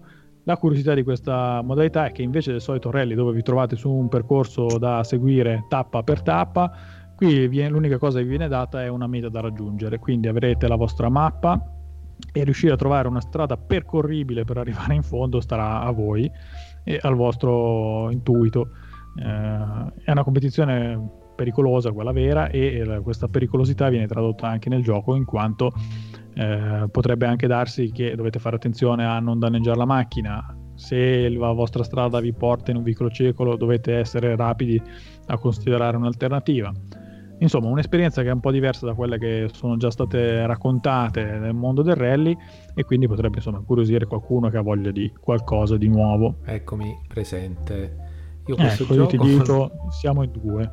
Esatto, questo gioco chiaramente, come tutte le, le novità, quindi diciamo i titoli che, che osano strade nuove, è un'enorme incognita. Infatti tu hai fatto bene a metterci il punto interrogativo. Io però vicino a quel punto interrogativo ci avrei messo pure il punto esclamativo, perché a leggere un po', diciamo, le prove che sono state fatte, gli elementi eh, che sono in gioco, anche e soprattutto considerato il, il, la possibilità di giocare con otto sedici giocatori online, sono molto molto eh, sulla carta interessanti. Eh, questa cosa di andare, eh, no, non importa la velocità, ma insomma importa arrivare sani e salvi e soprattutto passare dai checkpoint e arrivare alla meta senza l'ausilio di G P S, m- eh, mappe. Eh, ho letto che G P S si può usare solo in caso di, di emergenza, quindi diciamo per chiamare assistenza. Sì, ci sono insomma diversi gradi di difficoltà. Sì. Chiaramente potete passare da un livello un po' più morbido dove c'è il G P S, sì, a diciamo l'esperienza tra virgolette realistica, dove quella appunto più realistica, come dicevi tu, sì, eh, non avete questo ausilio. E qui poi c'è il discorso che puoi prendere la moto, cioè la moto sul, sulle sabbie, sul, su quegli sterrati lì. Però i nostri ascoltatori di più lunga data sanno che tu, ecco, non sopporti la moto nel mondo video. Ecco, dipende da come è fatta, quindi ecco anche questa incognita qui è interessante. Voglio proprio vedere come è stata resa la, la guida di questi mezzi fantastici in, in questo gioco di corse. Quello che, che di cui ho un po' paura è il mio senso d'orientamento, che eh, effettivamente non è che sia il massimo. Non so tu, Daniele, ma nella vita reale eh, delle volte ho delle difficoltà, quindi non so quanto ah, guarda, sia competitivo. Non lo so, io senza navigatore non, mai, non mi sono mai avventurato con un fuoristrada nella natura selvaggia, quindi sono curioso un po' di mettermi alla prova con Dakar diciotto, perché insomma i motivi che hai detto tu sono anche gli stessi che lo rendono interessante per me. Il motivo per cui c'è il punto di domanda nella nostra versione scritta su marzianiconelpad punto it è che mi chiedo se poi dopo l'esperienza, la mia perplessità è, l'idea è molto bella, eh, la rende divertente, la rende interessante, nella misura in cui appunto non è un altro titolo di rally, esatto, come ne ho già qua a sufficienza per eh, insomma intrattenermi sulla, per i prossimi anni. È qualcosa veramente di diverso. La mia domanda è, poi dopo ci divertiamo veramente? Perché comunque è un'esperienza così mh, diciamo integrale, dove magari stai lì, eh, fatto la competizione, sembra che sei arrivato a dieci chilometri, cinque chilometri dal checkpoint, hai ah, beccato il fiume dove non si può passare, no? Prendi, gira, torna indietro. Io Poi so... è sicuramente qualcosa di, di, che farei volentieri, perché appunto è qualcosa di diverso e non è la solita esperienza. Sì. Però il rischio che poi magari insomma ti metta, ti possa anche stancare. Eh, io, io infatti il mio dubbio ce l'ho sul, visto che è comunque un gioco eh, tarato sul realismo, no? Eh, ma anche proprio a livello di mappe, cioè sono ricostruzioni satellitari eccetera, eh, non vorrei che ci fosse una lunghezza di, di, di, di ogni sessione di gioco pari a quelle delle, delle gare reali, perché a quel punto sarebbe un problema, nel senso, ecco, questa è anche un'altra cosa da vedere, le tempistiche del, nell'affrontare le varie, le varie tappe. Vabbè, io questo comunque devo dire che è un altro dei titoli che stava in, in cima eh, Per, per il mese di settembre. Sì, qua sono della stessa idea. Manu, tu invece per quanto, per quanto riguarda i giochi di guida mi sa che sei un po'... Io sono tiepida. Una giocatrice casualissima. No, ah. sono una giocatrice casualissima. Mi piacciono, però non ho serie a cui sono particolarmente affezionata, né titoli, ne saprei spiegare perché. L'ultimo ho giocato... che ho giocato? Allora, l'ultimo che ho giocato, Redout. Però Redout è un titolo futuristico, forse non si... Eh, probabilmente Drive Club, che ho giocato abbastanza su PlayStation quattro, e anche Forza Motorsport quattro ancora, su, su trecentosessanta, quello l'ho proprio consumato completamente. Oh. Eh, sì, ma non, ripeto, così, mi capita, ci gioco, ma non ho eh, probabilmente neanche le competenze per dirvi perché tecnicamente mi è piaciuto più di un altro. Eh, Forza Motorsport l'ho molto apprezzato perché era accessibile.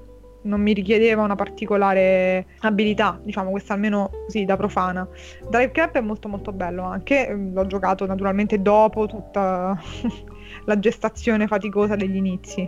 Perché in effetti ci sono alcuni generi che non frequenti, perché beh, ricordiamo anche il lungo silenzio quando abbiamo parlato di basket, perché tu, ecco, diciamolo agli ascoltatori, tu quando giochi ai giochi di basket non sai, c'è cioè questo particolare, non sai in quale canestro devi andare a tirare. Allora, no, è che, è che adesso io non sono, non sono intervenuta perché so che è praticamente come, eh, non lo so, aggredirgli la compagna a Daniele praticamente, ma io quando ci hanno dato con il Plus N B A due K, non ricordo di quale anno, ho ah. provato. Mi sono messa lì, ho provato, sicuramente male, ma non, non è per me. È un po' come quando giocai a Tourist Trophy, faccio un esempio, per PlayStation due, un gioco di moto, e non, non sono mai riuscita a far stare dritta la moto, e quindi la mia esperienza con Tourist Trophy è finita lì. Grande simulazione di moto, il migliore simulazione, finita lì.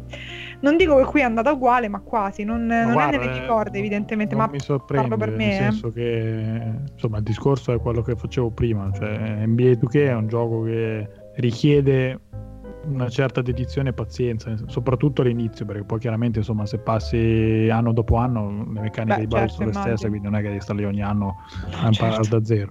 Però appunto il sistema di controllo, per dire, se, non, se mi ricordo bene ci sono tre tasti diversi per il passaggio, ecco. eh, due per il tiro, potete tirare con la levetta a destra e a seconda di come la muovete fate un certo tipo di tiro, quindi insomma chiaramente un gioco che richiede che ve lo studiate un pochino.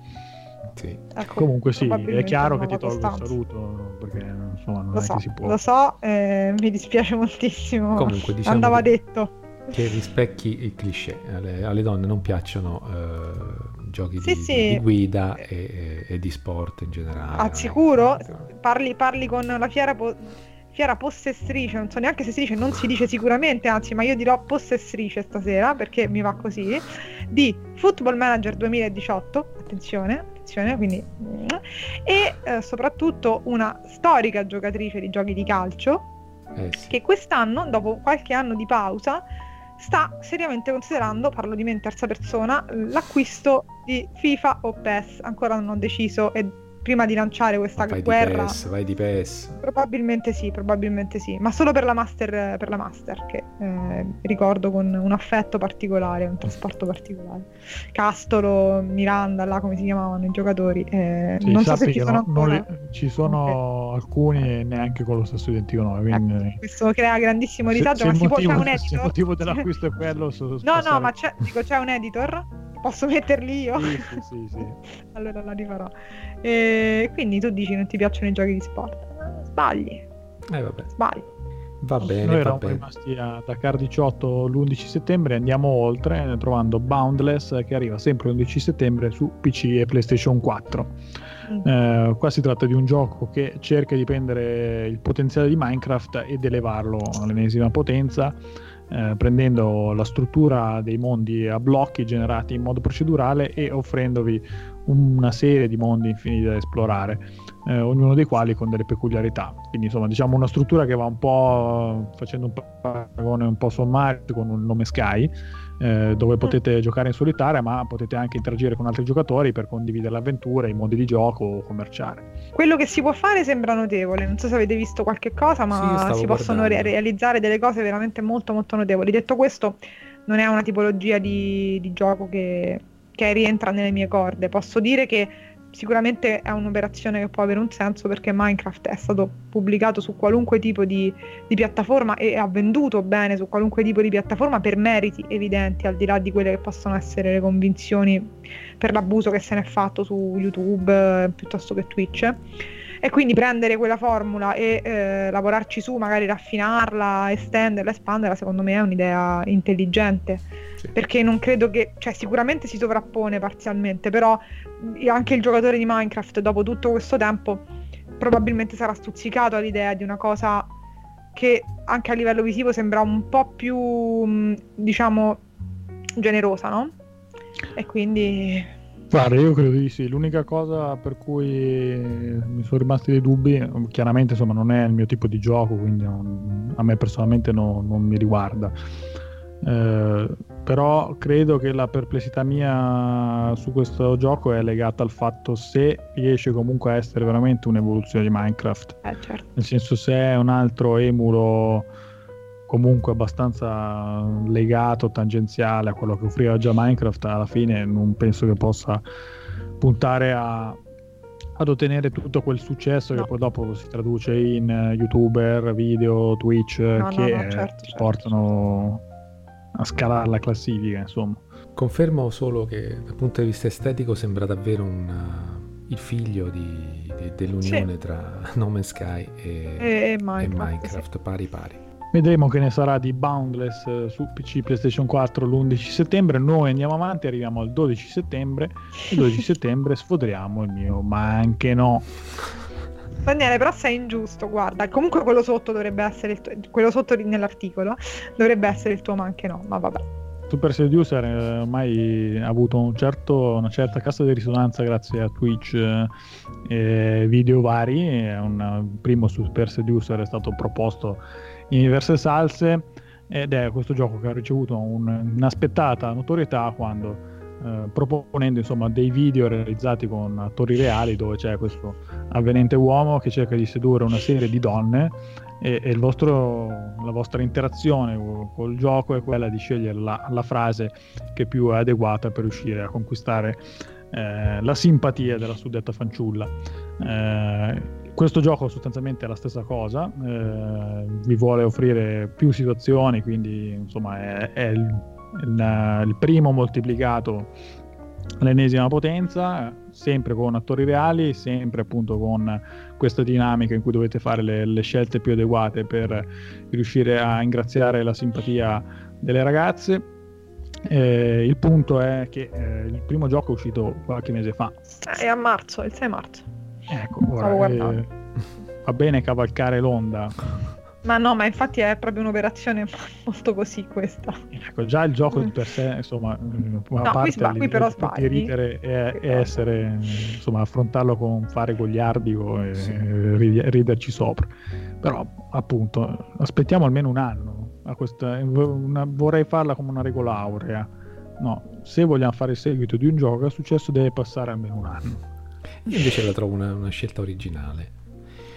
Così? Quindi, eh sì, da, dopo sei ma mesi. Perché no? Uno ogni tre mesi.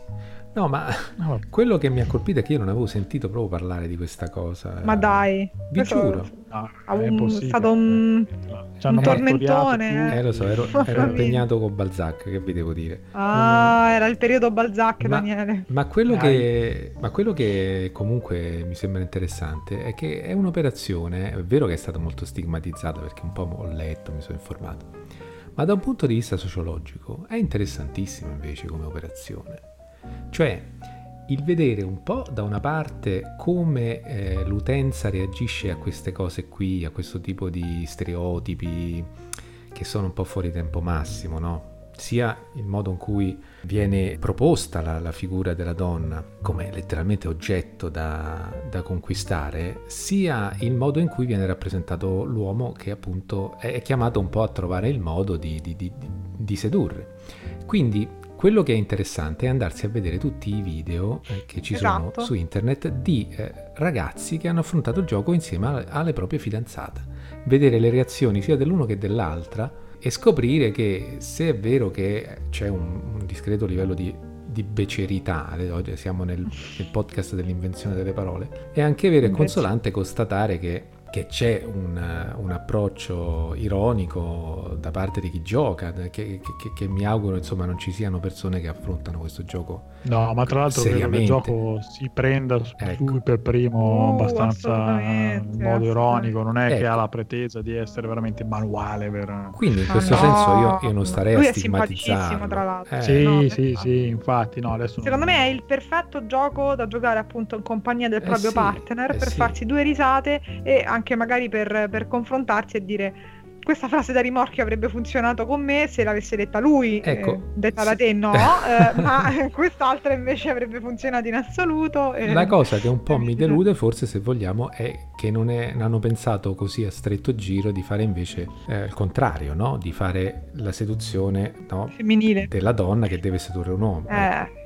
Perché è molto essere... legato al personaggio di lui che credo sia in qualche modo famoso come, come seduttore, non so sulla base di quale ah, curriculum okay. adesso non, non mi è chiaro. Però ecco, e quindi probabilmente è legato a quello sì. Molto interessante ribaltare il punto di vista con un nuovo gioco sì. Comunque è un gioco simpatico, non costa tredici no, euro, sì, certo, non ce li spenderei, eh, in forte sconto forse per divertirmi e giocarlo tipo in cooperativa, ecco per dire, probabilmente è un pensierino così, per una serata sì, divertente si può, si potrebbe fare.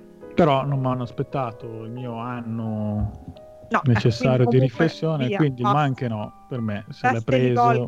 Se volete comunque recuperarlo, il dodici settembre trovate Super Seducer due Advanced Seduction Tactics su P C. Mm. Noi andiamo avanti, arriviamo al tredici settembre dove troviamo Black Clover Quartet Nights P C PlayStation quattro. Adesso vi dico qual è il gioco, poi Manu mi spiega perché doveva essere questo il mio, ma anche no. Questo qui? Eh. Eh sì. Ok, insomma, si tratta di un gioco, un altro gioco sviluppato, prodotto anzi, da Bandai Namco, che è un riferimento per tutte quelle che sono le trasposizioni da manga e anime, e, e in questo caso appunto eh, ci porta alla trasposizione videoludica di Black Clover.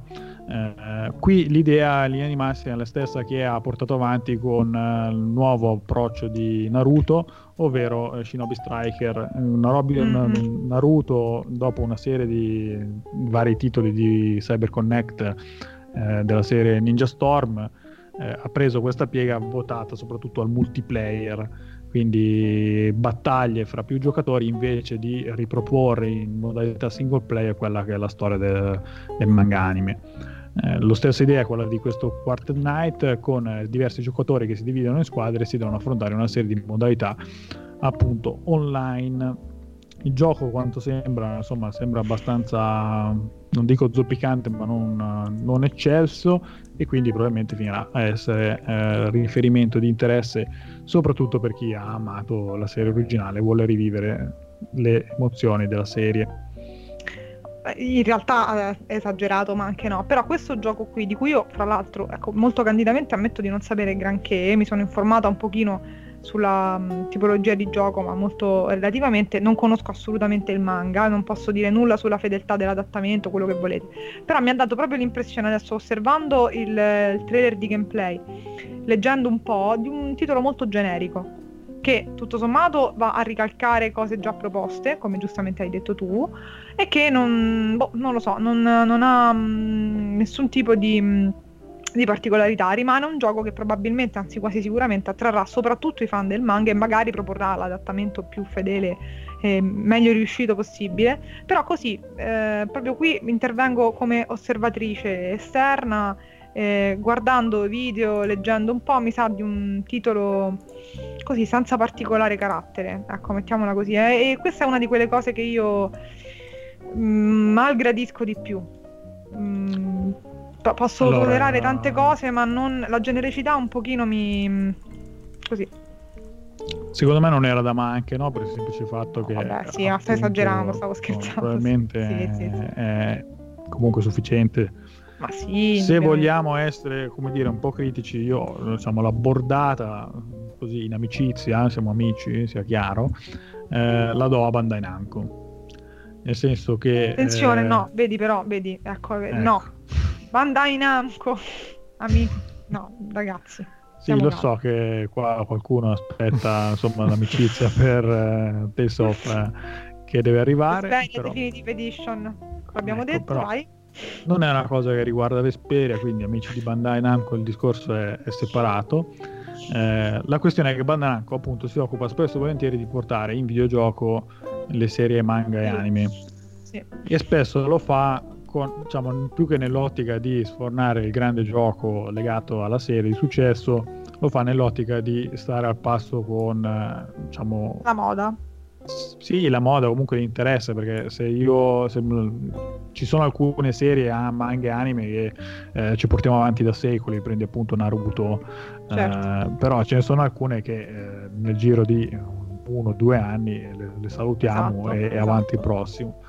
Ma Bandai Namco cerca di eh, portarvi i giochi di queste serie in un tempo abbastanza contenuto.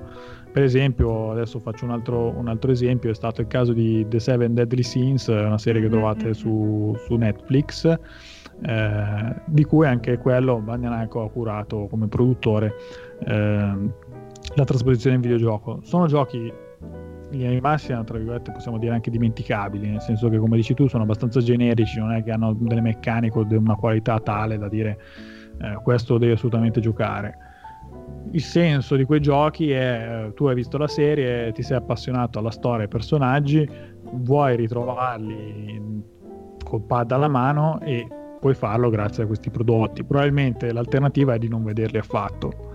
Eh, sicuramente in altre situazioni invece ci si è un po', come dire, marciato su, su, su quello che è il, il successo di queste serie, quindi appunto cercare un attimo di cavalcare l'onda. Eh, però insomma, spesso l'idea mi sembra che, per cui non voglio essere più punitivo più di tanto, è che appunto i tempi sono, perché l'operazione abbia senso, sono stretti gli animassi. Mm-hmm, sì, sì, sì, sì, sì, sì. Quindi insomma, se volete provare Black Clover tredici settembre, noi il tredici settembre passiamo a un altro che era di quelli candidati forti a, a ma anche no, eh, dopo la regola aurea ha avuto la meglio, ed è Senran Kagura Reflexions, che arriva su Switch. Sicuro che è un acquisto rapido per voi due possessori di Switch, non so se avete Chiaro. Già preordinato. Sì, uh, chi conosce la serie Senran Kagura sa che le protagoniste sono una serie di eh, aspiranti ninja, signorine, signorine molto, molto sviluppate, che hanno se no che frequentano queste accademie ninja, che sono una specie di alter ego delle scuole superiori giapponesi, e eh, appunto si affrontano in queste battaglie dove spesso, spesso finiscono prive dei vestiti. eh, in Senran Kagura Reflection però non ci si mena, perché no. eh, il senso dell'avventura è quella di eh, usare appieno la sensibilità dell'H D Rumble dei controller, perché il vostro ruolo sarà quello di essere un massaggiatore nell'accademia. No. Veramente? Sì, è così, dico, diceva la descrizione del gioco, io mi limito a fare così un reportage.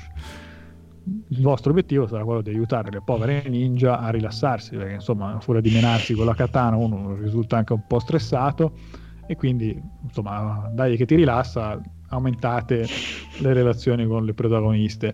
Io sto vedendo un sei... video che non ci posso non posso credere a ciò che sto vedendo. Mio credici, credici, tra l'altro appunto abbiamo anche la, la potenzialità dell'H D Rumble da sfruttare appieno, loro hanno capito esattamente come fare. E il gioco, insomma, adesso non credo, credo sia abbastanza ovvio a questo punto, è un gioco che punta tutto, proprio tutto quello che ha, sul fanservice, e credo poco sul resto. Va anche commentato? Non penso. Non lo so, se volete commentare, altrimenti noi andiamo avanti. Se volete Senran Kagura Reflections lo trovate su Switch il tredici settembre. Preferirei di no, perché sto vedendo un video e Beh, non lo so, sì, non dormirò probabilmente stanotte, non dormirò. Ma è vietata ai minori questa cosa, sia nel vedere la faccia della persona che gioca, e va bene, lascerò perdere. Ah, io quella sia... grazie al cielo non ce l'ho nel video, l'ho lasciata sì, fuori. Sia, sia nel vedere la, la, la tizia qui, la signorina, eh, vabbè, la posa e tutto il resto. Comunque, via. Amici ascoltatori, Chiuso. Non andate a vedere no. video di Senran Kagura, ve lo sconsiglio. Noi andiamo, andiamo avanti, troviamo Lamplight City per P C, e anche qua un appuntamento abbastanza imperdibile per le nostre racconti delle uscite del mese, è l'avventura grafica. Questa volta troviamo Lamplight City, che ci mette nei panni di un, un detective steampunk in una città vittoriana. Qui dovremo appunto svolgere le attività tipiche del detective, ovvero condurre un'indagine che riguarda la collezione di indizi, interrogare persone e cercare in ogni modo di raccogliere le informazioni necessarie per portare avanti i nostri casi. Cosa interessante è che i casi possiamo anche arrivare al punto di decidere di non portare, di, di, di dar forfait, e quindi non risolverli, e proseguire comunque nella storia con le conseguenze del caso. Del caso. Insomma, vedremo un po' se questa dinamica sarà ben sviluppata nel titolo completo, che troviamo il tredici settembre. Tu, Manu, lo stai già puntando? No, io già lo sto giocando in realtà, ecco. E infatti sono sotto embargo e non posso dire niente, però nulla mi vieta, come ho fatto il mese scorso per Unavowed, di dire un paio di... un mesetto però. Certo ragazzi, assolutamente la professionalità prima di tutto, e quindi qua, qua questo è semplice, Lamplight City. Ehm, allora, innanzitutto eh, c'è un collegamento con Unavowed, se vogliamo, perché l'autore di Lamplight City è Francisco Gonzalez, che abbiamo nominato sicuramente in passato, e che di recente ci aveva regalato Shardlight, quindi un'ottima avventura grafica, e che aveva sviluppato all'interno di Wagetai Games, e poi è fuoriuscito e, e adesso collabora con Application Systems, che è un'altra... Ehm, diciamo un'altra società di cui sentiremo molto parlare, perché sta eh, pubblicando alcune tra le avventure grafiche più interessanti, fra cui di recente Unforeseen Incidents, di cui pure trovate una mia recensione, e ho spammato bene bene tutto stasera. Questa, questa secondo me è molto interessante perché ehm, ecco, rispetto ad Unavowed propone un, un approccio ancora diverso all'avventura grafica. Qui si parla di un investigativo, assenza di inventario, che è molto interessante, e ehm, è la possibilità, come dicevi giustamente tu, di dirigere un po' i casi eh, come, come si, si ritiene, naturalmente nell'ambito di un numero ristretto di opzioni alternative.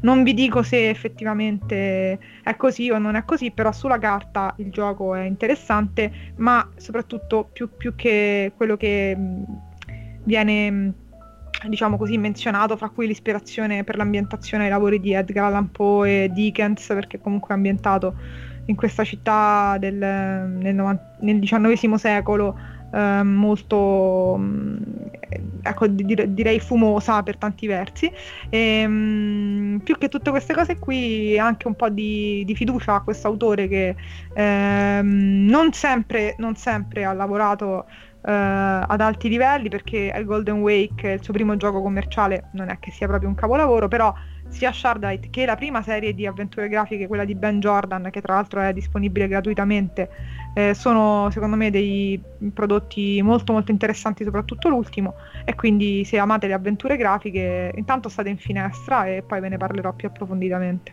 Molto bene, intanto se volete puntare Lamplight City dovete aspettare il tredici settembre. Noi andiamo avanti, arriviamo al quattordici settembre, siamo quasi a metà mese e troviamo Shadow of the Tomb Raider, che arriva su P C, attenzione, PlayStation quattro e Xbox One, ed è un'altra delle uscite grosse tra virgolette del mese.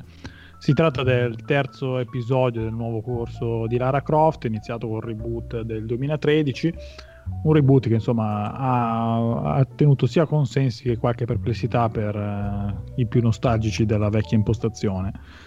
Quest'ultimo, Shadow of the Tomb Raider, ci porta in mezzo a una maledizione maya e dovrebbe essere, diciamo, il capitolo conclusivo che porta Lara a essere la persona, la donna più matura e decisa delle, degli episodi del passato che conosciamo. Non so se voi avete giocato quelli precedenti. Il primo io, il reboot di Tomb Raider, sì, e mi è piaciuto molto tra l'altro. Tu Flavio? Eh, io no. Ma ti incuriosirebbe o... eh, strano, perché invece no, lo vedrei nelle tue corde. Mi no? sono stufato, mi sono stufato. Mm. Ti sei stufato? Sì, di questi giochi d'azione qui alla fine sono troppo guidati, troppo spara qua, salta là, non, non c'hanno più un grande appeal.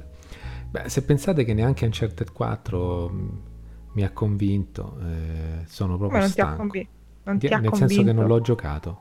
Ah, ok, no, perché non ricordavo che l'avessi giocata.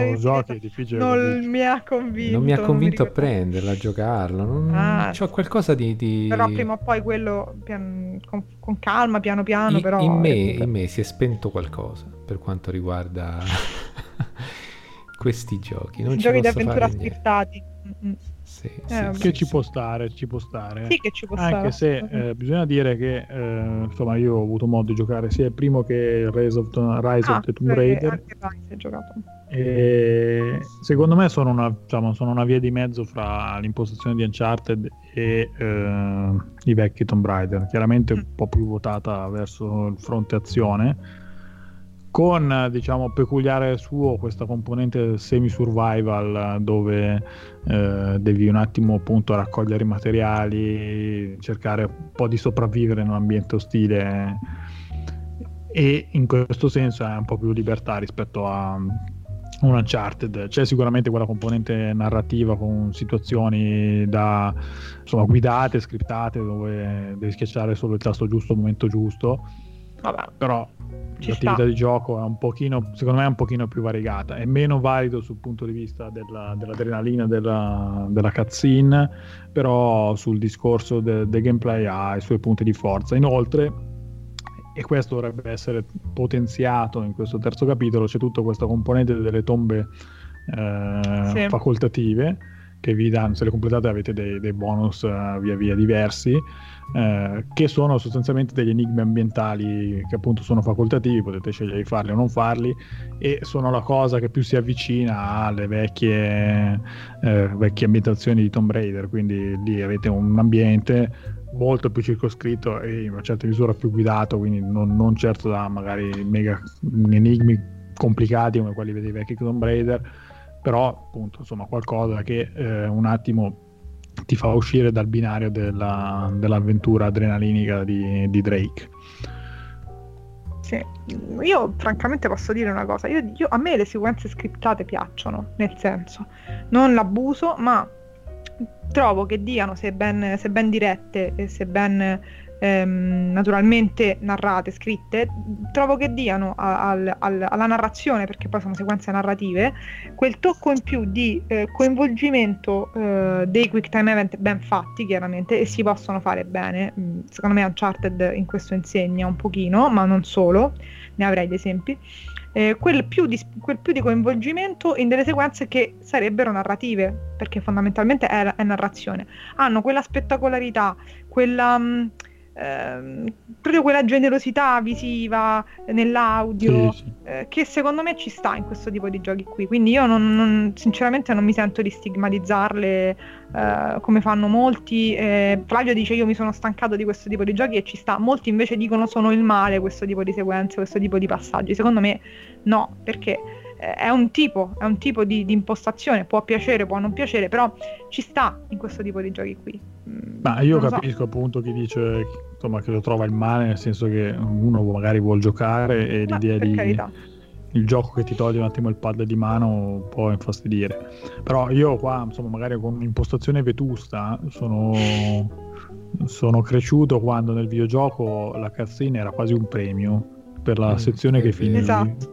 Esatto. Per cui per esempio adesso il mio riferimento, eh, tiriamolo in ballo di nuovo, Final Fantasy, quando tu arrivi al punto della eh, scena beh. in C G I era l'apice che aspettavi da, si piangevi da sangue dal combattimento prima e praticamente finalmente esatto, cioè, finalmente c'è il video, posso finalmente vedere questa cosa e mi lascia a bocca aperta. Ora il discorso a bocca aperta è un po' insomma, meno evidente chiaramente, perché ormai anche la scena è in grafica di gioco, quindi non c'è quello stacco, però io sono arrivato con quell'impostazione lì e, e mi è rimasta in una certa misura, e io insomma quando arriva sono contento di poter vedere. Ecco, hai messo il dito nella piaga, Dan, perché siamo arrivati, siamo arrivati al, al fatto che non è più da mascella per terra, quindi non è più un, un non c'è più quel momento di meraviglia e di eh, ricompensa per qualcosa che avevi fatto, perché la grafica ormai è quasi del tutto assimilabile a quella di gioco, e questo è il vero problema della, delle scene di intermezzo che ti tolgono, vero, come dicevi tu. Vero a metà,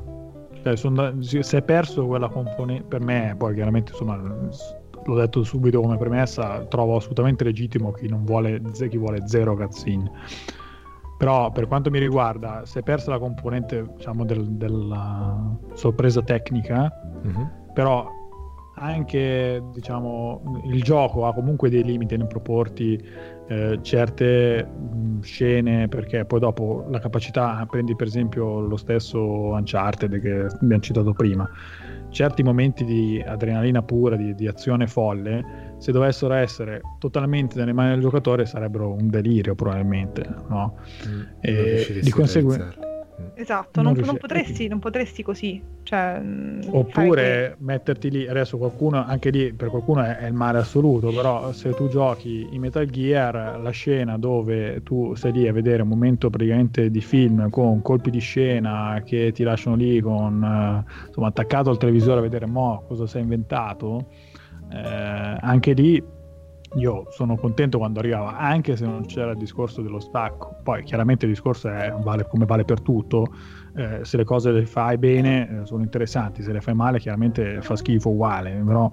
eh, io personalmente sono rimasto affezionato all'idea della cutscene, dell'intermezzo dove appoggi il pad e guardi quello che ti propone la regia della, di chi ha fatto il gioco. Sì, io non vorrei neanche passare per quello che non ne può più delle scene intermezzo, perché non è così. Cioè, quello no, che no, non ma mi... è chiaro quello che hai sì, detto. Sì, quello che non, non mi riesce più a, A catturare sono, è la modalità di gioco, quindi eh, certo. spara a, a, a nemici che sostanzialmente si fanno uccidere, nasconditi, fai il saltino ma solo dove lo puoi fare, non dalla, da un'altra parte, è questo. Intermezzo e via discorrendo, questo, sì, ma sì. quello è chiaro, è chiaro. E, Daniele, un momento così amarcord, quando parlavi del, del stare, insomma, a spalancare la mascella di fronte a una cazzina, a me è venuta in mente, vediamo se, se viene in mente anche a te, il primo momento spaccamascella che ho avuto nella storia della mia mh, affezione per, per i videogiochi, eh, lo, lo collego a Final Fantasy otto, di cui oggi potrei parlare bene e male, diciamo, alternati- alternativamente, ehm, ad una scena in particolare, vediamo se, se condividi.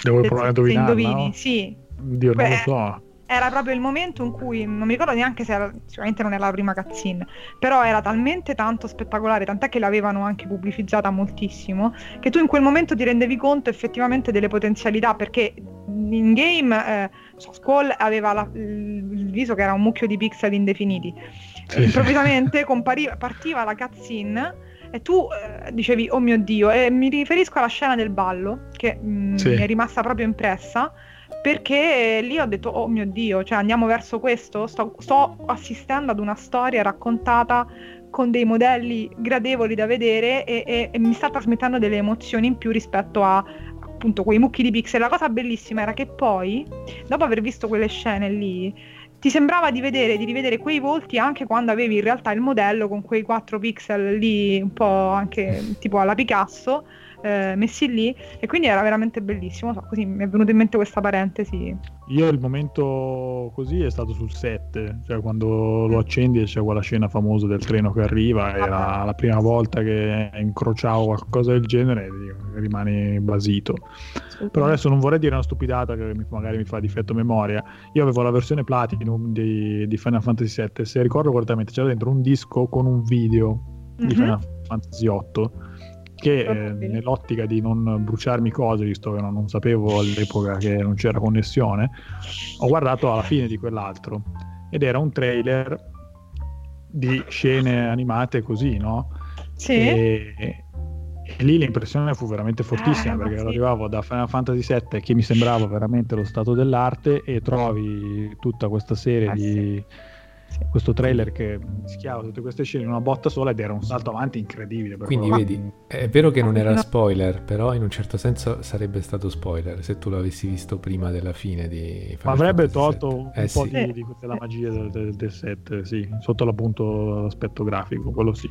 Anche la scena della parata, la scena della parata in Final Fantasy otto è bellissima. Vabbè, comunque chiudiamo il discorso. Mentre tu stavi ricordando appunto qual era stata la prima volta che ti era caduta la mascella, io mi sono ricordato, ho fatto uno sforzo per ricordarmi invece il mio titolo e uh-huh. è venuto fuori che sono un vecchio schifoso bavoso, perché il mio titolo è Dragon Slayer, eh, eh beh, ma cabinato al bar, semplicemente eh, sconvolgente. Eh, Vabbè, sì. andiamo avanti, che qua io anzi volevo dire, visto che dicevi Daniele siamo quasi a metà, o siamo a metà spero, no, siamo o abbiamo oltre, superato una metà. No, siamo oltre perché c'è poco dopo. Io c'ho un calo di zuccheri e da, da questo momento in poi e per tutti i prossimi eh, podcast usciti del mese, a metà podcast io aprirò una cioccolata, perché se no non, se non gliela faccio, se no andiamo avanti. Mi sembra giusto. Sì, però devo aspettare che finisci perché mi servi tu per il pezzo successivo. Vai, vai.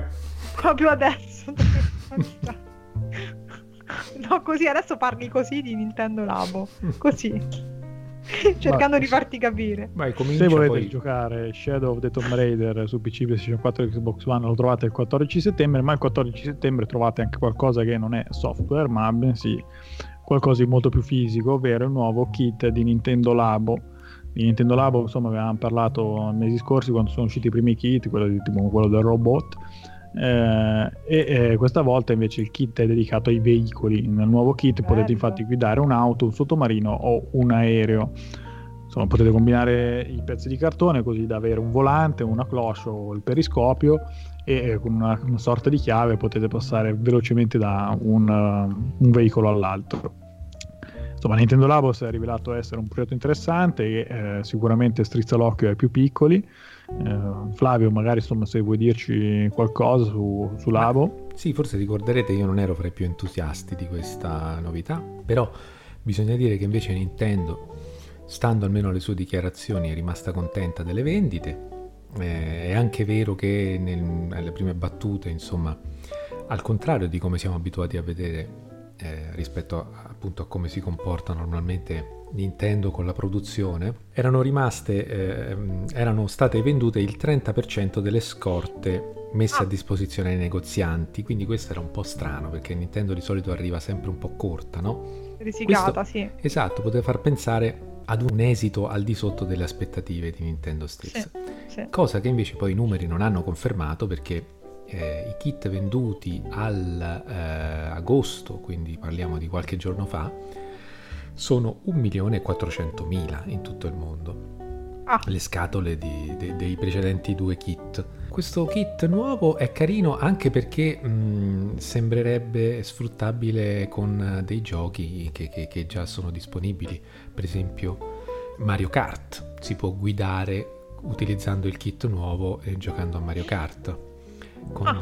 Ah. Sì, con periferiche di guida, sì, tipo appunto eh, sterzo o anche eh, manubrio di motocicletta. Quindi insomma io resto molto molto distante da questo tipo di utilizzo, ma questo perché sono un non sono padre molto probabilmente, perché chi invece tra i nostri ascoltatori ha un bambino piccolo, non troppo piccolo ma insomma in grado di non distruggere il Nintendo Switch eh, in, in cinque minuti, secondo me invece può essere molto interessato anche a questo nuovo kit.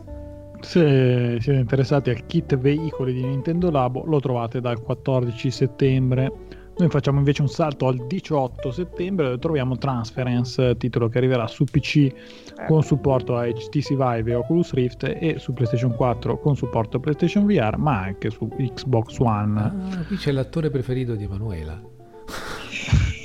Per carità, non mi ci fa pensare che non dormo stanotte. Ti prego. Allora, il titolo era stato presentato, come suggerisce buon Flavio, dallo stesso autore di Elijah Wood, che insomma è noto soprattutto per la parte di Frodo eh, in, uh, nel Signore degli Anelli, ma insomma qualcuno magari lo ricorda anche per un ruolo un po' più inquietante in Sin City. Eh, filo inquietante. Giusto un attimo. E anche questo gioco insomma non sembra particolarmente sereno, nel senso che per come è stato presentato sembra un'avventura, una sorta di thriller narrativo un po' psicologico che avete l'opportunità di vivere anche in realtà virtuale, ma se desiderate anche in modalità diciamo tradizionale. Eh, il, il gioco era stato provato un po' di tempo fa eh, nel corso delle varie fiere e sembrava promettente. Eh, sì, candida quindi a essere soprattutto una buona esperienza per la realtà virtuale. Non so quanto possa perdere eh, se giocato su schermo tradizionale, però appunto insomma il gioco sembra avere un certo potenziale per quello che riguarda i visori V R, che sono sempre famelici di eh, titoli validi per eh, allargare la libreria. Tu Flavio sei interessato? Sì, soprattutto per la componente V R, eh, al contrario tra l'altro di... Scusa, sì, sì, vai, vai. Troppo mi dimenticavo che anche questo c'è una demo, se volete già provarla, quindi ah, anche questo c'è un modo per buttarsi. O non è V R la demo? Perché io l'ho scaricata, ma non mi sembra che abbia la funzionalità V R. Questo io non, non l'ho provata eh, perché... Infatti, qui... Però l'indicazione V R non c'è, quindi mi sono chiesto, mm. ma uh, starò scaricando quello giusto? Comunque dicevo io, non avendo questa cosa, questo odio uh, viscerale per Elijah Wood... Sono molto curioso di vedere come, come si è impegnato in questa nuova veste, diciamo così. Tra l'altro consiglio di vedere Dirk Gently su Netflix, dove lui è uno dei protagonisti, almeno la prima stagione è carina. E quindi sì, questo no, assolutamente danno questo, ma anche tu penso, no? Lo proverai... Sì, guarda, ti dirò di più, il discorso per cui io non sono in grado di aiutare sul, sul supporto V R o meno della demo è perché, come spesso raccontiamo, eh, noi non Testate. abbiamo questo sciopero verso la V R in periodo estivo perché la plastica in testa non è sopportabile. Eh, quindi avrò modo di recuperarlo, è, la, è nei miei piani provare la demo prima del diciotto settembre e in ogni caso insomma è un titolo che tengo d'occhio, anche perché poi è quel tipo di, come dire, gioco che si adatta sempre bene a, alla realtà virtuale se fatto bene. Sì.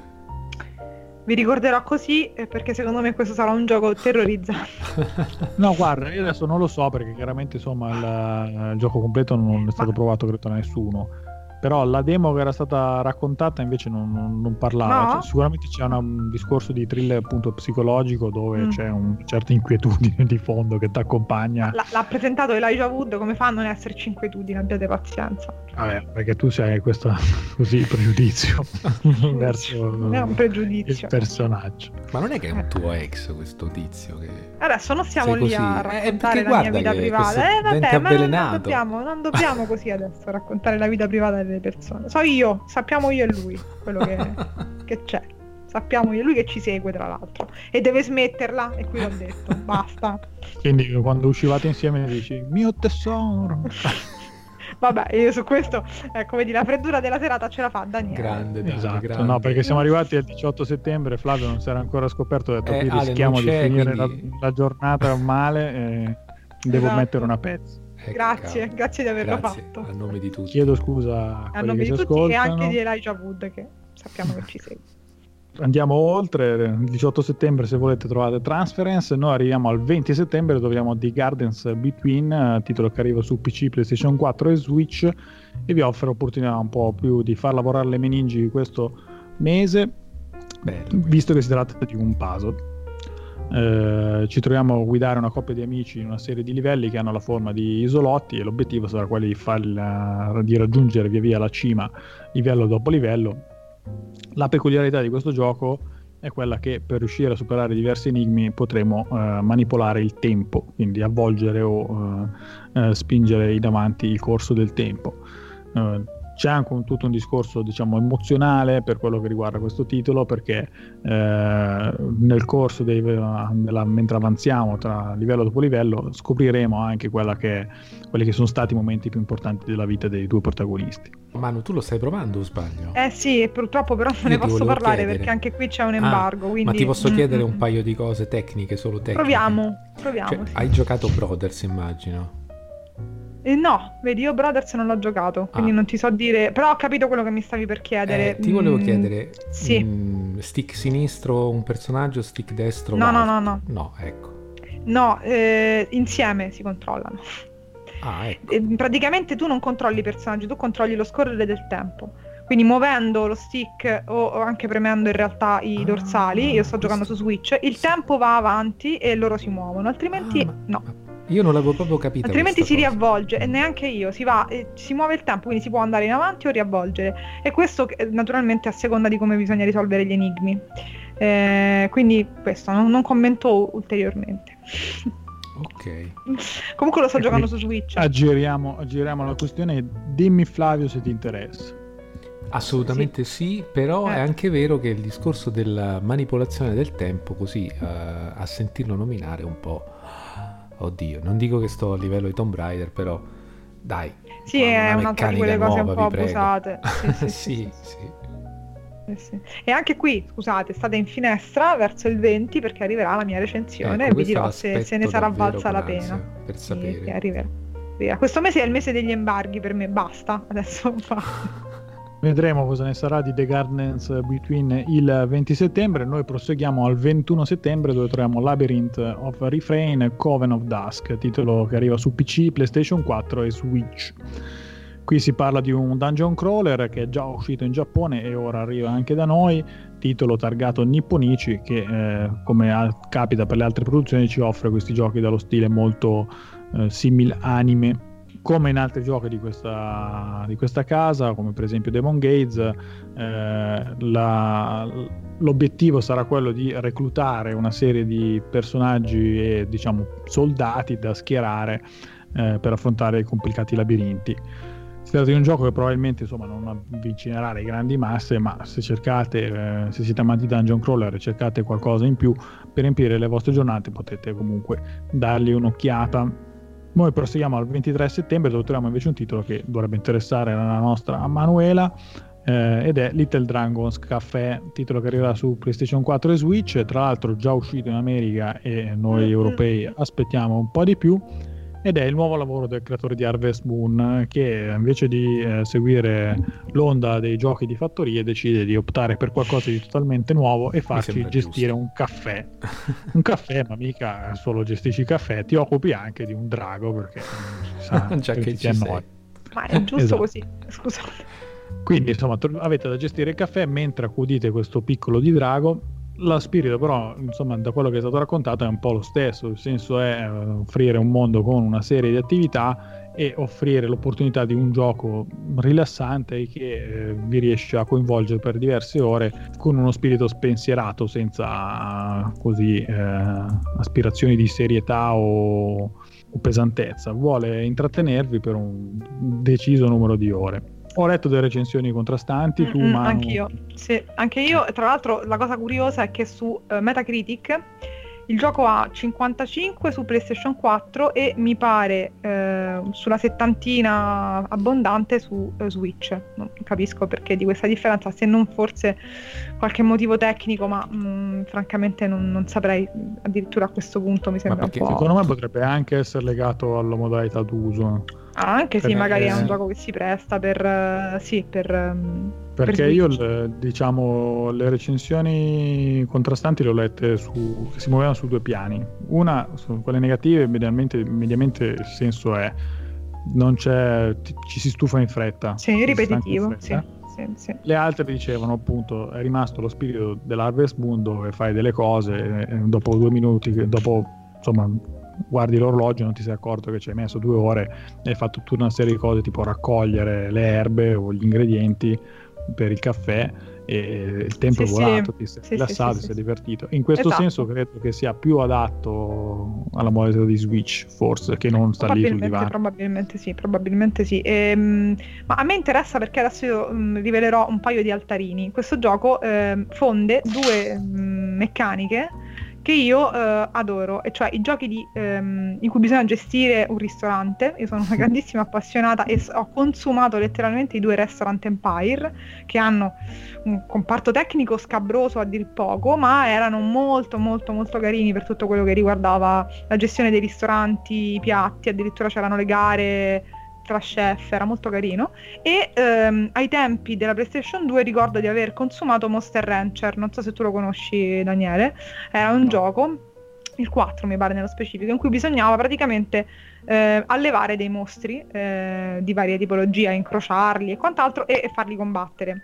Ora io non, non ho capito se in Little Dragon's Café eh, questo drago verrà utilizzato in combattimento in qualche modo, però leggendo la descrizione mi pare chiaro e evidente che comunque il modo in cui verrà cresciuto poi eh, ne condizionerà eh, l'eventuale eh, emersione del suo pieno potenziale. Quindi il fatto che bisogna gestire un caffè, trovare gli ingredienti, eh, creare quindi queste ricette, far felici gli abitanti della città eh, con la cucina e però nello stesso tempo allevare il drago, per me risveglia sensazioni eh, diciamo a lungo dimenticate. Anch'io naturalmente temo il fattore ripetitività, superficialità e quant'altro, ma ehm, mi sembra comunque un gioco carino, probabilmente come dicevi tu un titolo da giocare per rilassarsi, nonostante sia un gestionale, eh, perché non penso sia un gestionale di quelli concitati. E, e niente, io ho amato moltissimo Harvest Moon, mi pare è Wonderful, A Wonderful Life per PlayStation due, adesso non ricordo qual era il sottotitolo, comunque a me è piaciuto moltissimo ed era un gioco che a livello di esperienza contemplativa, rilassante, sapeva il fatto suo, quindi se mi potrà offrire un qualcosa di simile ne sarà valsa la pena, naturalmente su Switch. Vedremo insomma cosa ne sarà il ventitré settembre. Tu vuoi dire qualcosa, Flavio? No, questo no, è proprio no. il gioco per Flavio, credo. Eh sì. No, dicevo solo, pensavo solo che mi sorprende che Mano non riesca a capire il perché e il per come di un due punti e mezzo in più nelle recensioni per Switch. Ma va bene, ok, però se... Flavio non eh, stiamo eh. esagerando. Poi se io eh, eh, no, però se noi andiamo ogni tanto devi dare un un ah, colpo, eh, certo, no, anche, eh, anche un po' più cerchio bottista devi essere, eh. Sei troppo mi devo controllare. Schierato, sì. Sì. Ciao mamma Sony, ti vogliamo tutti molto bene. Quasi quanto Bandai Namco. No, Bandai Namco proprio. Noi... Bandai Namco. Noi andiamo avanti al venticinque settembre, dove troviamo Valkyria Chronicles quattro, titolo che verrà su P C, PlayStation quattro, Switch e Xbox One. Il primo Valkyria Chronicles era un titolo che era riuscito comunque a tirare un certo numero di giocatori, eh, aveva uno stile grafico molto interessante con questi colori pastello e un sistema di combattimento altrettanto curioso con questo J R P G applicato al mondo degli strategici tattici. Il secondo titolo è stato pubblicato su PlayStation Portable, il terzo invece è rimasto in Giappone perché le scarse vendite del precedente hanno convinto Sega a non portarlo da noi. Arriva invece però il quarto, dopo tra l'altro la remaster del primo su console di attuale generazione, che, che sembra voler anche tornare su Switch, tra l'altro il sì. primo sedici sì. di ottobre. Ed è insomma un bel ritorno, perché comunque è una serie che almeno il primo capitolo era, a mio parere, molto valido, notevole. Eh, aveva qualche limite perché per esempio nell'ottica dei, dei strategici tattici il fatto che le mappe di gioco fossero quelle eh, rendeva mm-hmm. il gioco abbastanza prevedibile, sì. nel senso che sì, una sì. volta che sei morto e riavvii eh, la missione sai esattamente do, dove arrivano i nemici, eh, e non tattico toglie gran parte di quello che è il gusto di, di affrontare la battaglia. Però appunto insomma il sistema grafico era, diciamo, lo stile grafico era splendido, la, il sistema di combattimento era interessante, pure a livello di storia, pur magari insomma raggiungendo qualche particolare vetta di giapponesità, tipo il bambino parto nel carro armato nei primi ore di gioco Valkyria Chronicles, sì. però insomma al netto di questi partiti era un gioco comunque sui spunti anche narrativi. Adesso abbiamo anche questo Valkyria Chronicles quattro che si spera possa ridare slancio alla serie dopo che c'è stato proposto Valkyria Revolution, che era una svolta di uno spin-off un po' più votato all'azione e non era proprio stato un grande successo. No, tu aspetti in mano questo? Sì, assolutamente, anche se stavo considerando l'idea, visto che io il primo l'ho giocato molto ma non l'ho mai finito perché, non so, concorderai con me, non so se tu l'hai finito, è un'esperienza provante da un punto di vista della durata delle battaglie e soprattutto del fatto che spesso pochi errori possono condizionare, anzi pochi, anche un errore può condizionare una battaglia magari di due ore, diventa non, non noioso ma è un impegnativo come, come gioco, bisogna avere il tempo e, e la dedizione, quindi siccome non, non mi è riuscito di, di completarlo ai tempi su PlayStation tre, stavo considerando di recente di rigiocarlo e quasi quasi eh, probab- lo recupero su Switch, visto che anche qui aiuta avere la possibilità di giocarlo ovunque, soprattutto magari mentre viaggio, e quindi magari prima recupero quello e poi questo, credo anche per un discorso penso banalmente di prezzo, perché questo arriverà a prezzo pieno, l'altro penso, spero di no, perché voglio sperare. Comunque sì, sicuramente un gioco che mi interessa. Io sparo una domanda tranello a Flavio, non gli chiedo se gli interessa il gioco perché no. la risposta è scontata, ma gli chiedo se gli piace lo stile grafico. Sì, devo dire di sì, mi piace, anche abbastanza. Ha detto di sì, ha detto di sì, attenzione ragazzi, comprato, preordinato. Quindi insomma se lo vuoi preordinare Flavio lo trovi il venticinque settembre, Valkyria Chronicles quattro, c'è pure su Switch, quindi non hai proprio scuse. Noi andiamo avanti, sempre il venticinque settembre abbiamo un altro pezzo di V R interessante ed è Creed Rise to Glory. Il titolo arriverà su H T C Vive, Oculus Rift e PlayStation V R ed è eh, una sorta di punch out applicato alla realtà virtuale, ovviamente applicato all'universo di eh, Rocky Balboa. Troveremo infatti, vestiremo i, fanni, i panni del figlio di Apollo Creed sul ring. L'obiettivo è quello di avanzare nella classifica affrontando avversari sempre più potenti e insomma chi l'ha provato parla di un gioco che ha le sue qualità, eh, quindi divertente da giocare. Non so se tu Flavio l'avevi adocchiato, contavi, sì, interessa? Sì, con un briciolo di perplessità per il fatto che il figlio di Apollo non si chiama Apelle. Questa cosa un po' mi... mi destabilizza. Io però avevo già giocata la, la freddura. Qui non è neanche, ma questa, no, questa non è neanche una freddura, qua siamo proprio su imbarazzo. Eh lo so. Eh, no, questo mi, mi a parte tutto yeah. mi interessa. Questo fatto che mh, la dinamica di punch out, punch out mm. mi sembra molto molto comoda da vivere dentro il caschetto. Non so se sei d'accordo, Daniele. Sì, credo di sì. Eh, sembra pensato proprio apposta, quasi come da, dall'inizio, ecco, a Punch Out gli mancava solo il caschetto per essere perfetto. Ti chiedo, non ho visto niente di, di questo titolo. Eh, la grafica è realistica? Cioè... No, è più votata, diciamo, al cartunoso. Ok, bene. No, perché poteva. Devo ah. dire che io, da quello che esce dai trailer, eh, mi piace eh, lo stile che ha adottato. Mm-hmm. Okay. Quindi penso, anche perché poi dopo, comunque, eh, per quella che è la potenziale della realtà virtuale, penso sia una scelta vincente, perché il cartunoso è facile renderlo, renderlo bene. Il realismo vero, cioè quello che vuole veramente replicare il reale, è un po' meno. Comunque. Sì. Boh, non lo so, non è neanche un cartunoso esagerato, eh. È una, secondo me quella è il cartunoso applicato al reale, cioè che quando guardi i personaggi capisci che sono finti, non è che hanno la pretesa di essere, non so, U F C di, di Electronic Arts, hanno quel tanto che basta per far capire che sono un po' delle mezze caricature. Okay. Però sono comunque personaggi relativamente realistici, insomma, non è, è una via di mezzo che secondo me è giusta, ecco. Aggiungo che potete togliervi lo spizio di trovarvi in palestra a essere allenati da Rocky Balboa, quindi insomma, se questo eh, era il vostro dire, sogno, eh, attenzione. Ma di chi non è il sogno? Scusate, anche il mio, che poche speranze anche di essere allenata da Rocky, però. Quindi insomma, venticinque settembre Creed Rise to Glory, andiamo al ventisette settembre dove mettiamo The Ballad Singer, titolo per P C che parte in accesso anticipato.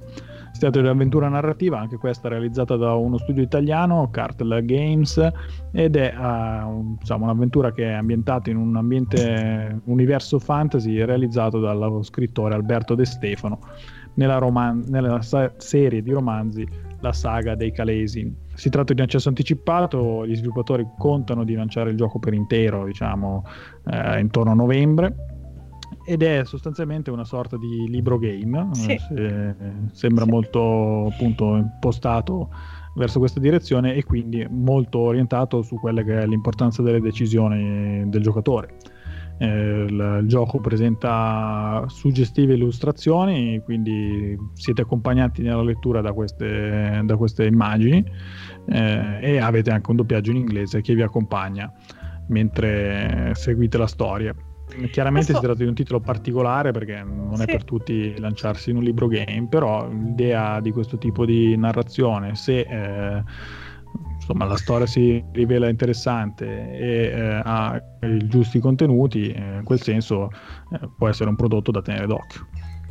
C'è un che di veramente interessante, perché mh, leggevo mh, un po' la descrizione del gioco eh, fatta dagli autori e eh, è come se ci fosse una sorta di persistenza, nel senso che Eh, è possibile rigiocare il gioco più volte con eh, archi narrativi diversi e finali diversi e personaggi diversi, e leggevo che le scelte fatte quando si impersona un personaggio eh, ricadono anche sui personaggi futuri, per cui sarà possibile accedere a finali diversi per personaggi futuri sulla base di quello che si è fatto con i personaggi precedenti, che è una cosa molto interessante. E ehm, a questo si aggiunge il fatto che nel caso in cui venga ucciso un personaggio la morte è definitiva, per ogni personaggio sì. c'è una sola vita, cioè è molto interessante perché sì, come dicevi tu, è un libro game con elementi da G D R, ma hanno voluto introdurre tutta questa serie di elementi che rendono probabilmente più partecipata, più sentita, più coinvolgente, anche un po', se vogliamo, tesa l'avventura, no? Quindi questo mi interessa tantissimo, sono una grande fan, diciamo, dei libri game eh, fatti videogioco. Eh, di recente vi avevo raccontato Omen Exitio Plug, de, sì. sempre di uno studio italiano, i Tiny Bull Studios, eh, e quindi ben venga anche questo, però aspetterò che esca dall'accesso anticipato, sono sincera. Non per sfiducia, ma per, eh, per mia abitudine non, non prendo mai giochi in accesso anticipato. Scopriremo insomma cosa ne sarà di questo The Ballad Singer il ventisette settembre col suo accesso anticipato. Noi seguiamo il ventisette settembre con un altro dei titoli clou di questo mese, che è Life is Strange due col suo primo episodio, che arriverà su P C, PlayStation quattro e Xbox One. Il primo Life is Strange è stato un po' un successo un po' inaspettato, perché i download avevano, arrivavano da, da Remember Me, che era piaciuto ad alcuni, lasciato incerti diversi altri. Life is Strange invece ha conquistato tutti con la sua avventura e la, l'emozione che sono state in grado di suscitare le due protagoniste, al punto di eh, portare a un prequel, Life is Strange Before the Storm, che raccontava appunto le vicende di Chloe prima di arrivare in, uh, nella storia di Life is Strange. Quanto sembra, Life is Strange due propone di rimanere nello stesso universo ma con una storia totalmente nuova e personaggi nuovi. Per ammorbidire il passaggio, Don Nod ci ha offerto un prequel gratuito che si chiama The Awesome Adventures of Captain Spirit, che potete già trovare disponibile ormai dallo scorso luglio e potete appunto giocare assolutamente gratis. Questo Life is Strange due è quello che ci aspetta, insomma, un po' da scoprire, perché poi giochi di, così di stampo narrativa è difficile capire ehm, prima se riescono a tenere il passo di alto di quello che è stato appunto, tra l'altro, un primo capitolo che ha avuto un grande successo. Quindi insomma, un sì. po' come è stato per Walking Dead, non sarà facile Walking no, Dead di Telltale riuscire no, a tenere sì. lo stesso livello e non scontentare nessuno, specie offrendo personaggi totalmente nuovi. Secondo me non c'è molto da dire, nel senso che se sarà um, un gioco sullo stile, penso di sì, di Life is Strange, e, e riuscirà ad offrire, per quanto riguarda me, una qualità narrativa equiparabile, anche se, ecco, mi auguro con un diverso contesto, quello sembra già che ci sia, e diverse anche tematiche, e, ehm, in parte almeno, e eh, poi, ecco, evoluzioni narrative, secondo me già avrà fatto il suo, nel senso che è chiaro che, che, che è quello, no? Il progetto si chiama Life is Strange due, evidentemente c'è da aspettarsi quello, insomma, io non mi aspetto cambiamenti, innovazioni, ma Ehm, quel tipo di gioco lì con diversa ambientazione, che è una scelta che francamente sposo in pieno, perché non avrei voluto avete, vedere un altro gioco. Avete giocato prequel? Il Before the Storm dici? No, eh, questo mini episodio gratuito. No. Ah no, infatti ancora no. Devo farlo assolutamente. Sì. Però ho letto il tuo articolo e quindi sì, mh, so che ne vale la pena, insomma. Sì, eh, il discorso, se per, io l'ho provato, la sensazione che mi ha dato è stata, diciamo, i temi che hanno fatto la fortuna di Life is Strange ci sono, cioè mm. eh, la storia di un ragazzo che vive comunque dei momenti di difficoltà, eh, il fatto comunque di introdurre una narrazione del genere, temi anche forti, eh, quindi non, diciamo, che cose che ti possono veramente coinvolgere sul piano emotivo, non storie leggere, così come è stato per Life is Strange, che ogni tanto tirava veramente dei, dei colpi bassi non indifferenti. E la sensazione di quest'altro è che può fare benissimo lo stessa cosa. Eh, l'unica perplessità che mi dava il prequel, ma vedendo la, la, il trailer mi sembra che i personaggi della storia vera e propria poi sono un po' più cresciutelli, o mm-hmm. forse sono di due proprio diversi. Eh, l'unica perplessità che mi ha dato l- questa prima fase era che, eh, mettendoti nei panni di un ragazzo ancora più piccolo di quella che era Max, era un sì, pochino più sì, difficile sì, sì, sì. entrare in quelle, diciamo, quell'empatia che, che scattava, perché insomma le meccaniche di un bambino le capisci, ma non è che sono automaticamente ti sono rimaste intatte, quindi certo, eh, certo. su quell'aspetto mi sembrava che potesse essere più difficile portarla avanti. Vedo che dal trailer comunque la direzione è un po' diversa, quindi anche quello mi sembra corretto. Mi dispiace, vediamo, vediamo. Sentire, mi dispiace sentire che ti identifichi di più in un adolescente femmina piuttosto che Ovvio. in un bambino, ecco. No, ma in verità a me dispiace due, perché essere, però il bambino che in noi va sempre mantenuto in vita, meno la, l'adolescente femmina. Volentieri. Meno l'adolescente femmina, sì, quella forse voi soprattutto, ma anche io, eh, per carità di Dio, meno sì. Il discorso non era l'adolescente femmina, era il discorso vita nella scuola superiore, non ma è certo. nello specifico ma di io quello scherzo, ma che non... è un pochino più vicino. Però io, ah, ecco, poi... che in un bambino riesco ancora, nonostante i miei sessantotto anni, hai, a hai detto poco fa che la tua longevità è, è, è scarsa, e adesso eh, dici questo. Ma sì, perché si vive una seconda infanzia poi andando ah, avanti. Certo. Sì, sì, sì. E allora l'ambientazione di Life is Strange due, che arriverà il ventisette settembre, è fatta per te, vai Bellissimo. di preordine. Accattatelo. Noi andiamo al ventotto settembre, l'ultimo giorno che abbiamo da vedere di questo mese di settembre, ed è comincia con The Bard's Tale quattro Barrows Deep, titolo che arriva su P C, PlayStation quattro, Xbox One, ed è il nuovo lavoro di Inxile Entertainment. Si tratta di un team di sviluppo che ha un certo gusto nello sfoderare vecchie, vecchie, vecchi titoli, vecchie serie che erano un po' cadute nel dimenticatoio, e riportarle con una loro nuova reinterpretazione moderna, ma comunque legata a quella che era l'impostazione originale. Lo ha fatto con il seguito di Wasteland, Wasteland due, che è una sorta di Fallout uh, dall'impostazione classica, quindi con combattimenti a turni e visuale isometrica, e ci ha provato persino con uh, Torment Tides of Numenera, che era una sorta di seguito spirituale di Planescape Torment, eh, che insomma è riconosciuto da molti come uno dei giochi di ruolo occidentali più riusciti di sempre, se non il di... ecco per sì, qualcuno addirittura per il ora ci prova anche con The Bard's Tale, che è un dungeon crawler in prima persona, e, e qualcuno insomma amante del genere lo ricorderà eh, con piacere i, i capitoli originali. Il gioco, in funzione del genere che è, dovrebbe garantire diverse ore di gioco e anche un certo grado di sfida non indifferente. E tu hai mai giocato un titolo della serie?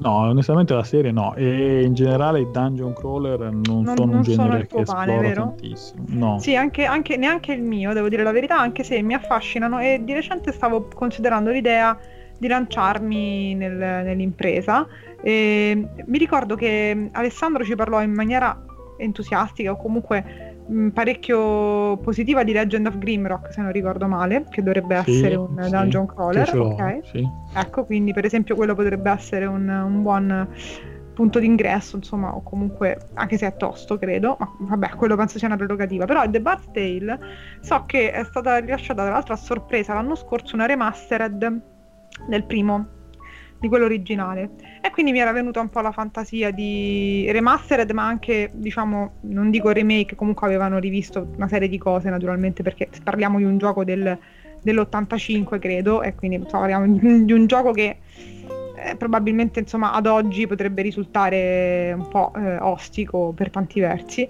e quindi ci stavo pensando. Poi ho visto, ho sentito l'annuncio di questo, mh, questo nuovo capitolo e ho detto bah, tutto sommato perché, perché no, perché non provarci, chiaramente non al day one, perché insomma non, non, non, è, il, non è un genere, un tipo di gioco per cui per me val, valga la pena, però mh, probabilmente mh, tenterò. Un po' mi, mh, mi scoraggia sempre la mh, sicuramente la lunghezza e più che altro la, passatemi il termine, la lentezza di un tipo, in realtà ci sta anche come definizione, la lentezza di un tipo di esperienza del genere. Però poi sono anche quella che si va a prendere i J R P G tattici a scacchiera da, da duecento ore, quindi tutto sommato insomma penso di potercela fare.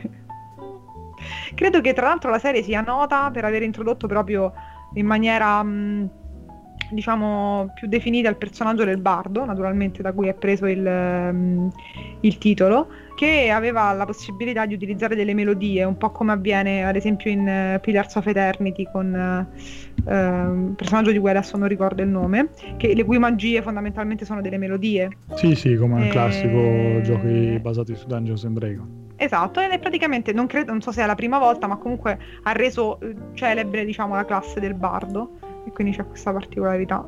Lo scopriremo insomma se vale la pena giocarlo. The Bard's Tale quattro il ventotto settembre. Noi andiamo avanti, troviamo Metal Max Xeno per PlayStation quattro, e, e questa è un'altra puntata nel mondo giapponese, perché si tratta di una rivisitazione giapponese di Mad Max, eh, diciamo un'interpretazione un po' nostra questa di quello che è Metal Max Xeno, però se gli date un occhio penso che possa abbastanza rendere l'idea. Eh, è tra l'altro un franchise che è arrivato, se, con questo Metal Max Xeno al sesto titolo se non sbaglio. Sì, sì. Eh, tenete presente che si tratta di un gioco che originariamente era stato pensato per girare anche su PlayStation Vita, quindi eh, se date un'occhiata al trailer probabilmente rimarrete un po' sconcertati, perché la qualità grafica è quella di un gioco che deve girare anche su Vita. Eh, Ma sai però... Daniele, in realtà stavo vedendo su Wikipedia eh, e mi pare che siano di più, parecchi. Il problema è capire quali Io siano fo- non vorrei dire una gastronomia, nuove edizioni. Credo che gli altri ci siano, nel mezzo siano degli spin-off. Ecco, probabile, sì, sì, sì, sì, no, probabilissimo, no. probabilissimo. Comunque insomma, sì, per, ne sono usciti vari. Però da noi due. Di una serie che, insomma, il sollevante ha un suo, un uh, suo seguito. Sì. E bisognerà vedere se riuscirà a trovarlo anche dalle nostre parti. Qua il gioco è un gioco di ruolo giapponese, quindi con le battaglie eh, a turni che eh, si possono si svolgono in parte tra personaggi umani a piedi e in parte su questi carri armati che eh, sì. vagano per queste esatto. lande desolate. Metal Max Xeno eh, potrebbe essere comunque una cosa, se amate i giochi di ruolo giapponesi, da tenere d'occhio. Certo è che insomma il mese è ricco anche per questo genere, quindi eh, anche è difficile trovare del tempo per questo titolo. Noi invece andiamo avanti all'ultimo titolo di... Eh no, invece non andiamo avanti, perché io ho giocato eh, mio caro. L'unico altro titolo della serie che è arrivato in Italia, in Europa, anzi, e cioè Metal Saga per PlayStation due. Non so come si pone nella serie, perché ai tempi non mi sono posta questo problema, ricordo di averlo proprio recuperato a caso. E eh, allora ho dei ricordi un po' sfocati, però mi ricordo benissimo che era particolare perché ehm, proponeva una, una progressione, una storia, allora, la storia era minima, eh, c'era questo mondo post-apocalittico, abbastanza però ecco leggero diciamo, e ehm, ricordo che eh, era mh, narrativamente era un po' povero, però aveva la particolarità di essere non lineare come esperienza, nonostante appunto si tratti di un gioco di ruolo che di solito hanno una narrazione lineare, si, si poteva approcciare diciamo un po' come si voleva anche con le missioni un po' liberamente, c'erano i, i veicoli che erano interessanti, che e, potevano essere utilizzati in combattimento anche no, cioè si poteva anche combattere con i personaggi e, mh, ed erano diversi, non c'erano solo carri armati, anche se poi si chiamavano tanks tutti quanti. Ricordo ehm, di particolare la caratterizzazione dei personaggi che erano molto molto simpatici e nel complesso mi ricordo che fu un'esperienza abbastanza interessante e, e sorprendente, quindi non vi dico di andarvelo a recuperare perché penso che sia difficilissimo da trovare, credo sia uscito tra l'altro solo in America. E, e va bene, e, però ehm, se questo Metal Max Xino va a riprendere quel tipo di impostazione, eh, quantomeno è un, sarà un titolo curioso, perché quello era veramente un titolo curioso. Quindi insomma potrebbe essere appunto qualcosa a tenere d'occhio se amate J R P G. Noi chiudiamo il ventotto settembre con l'ultimo titolo di questo mese, che è FIFA diciannove, che arriva su P C, PlayStation quattro, Xbox One e anche Switch.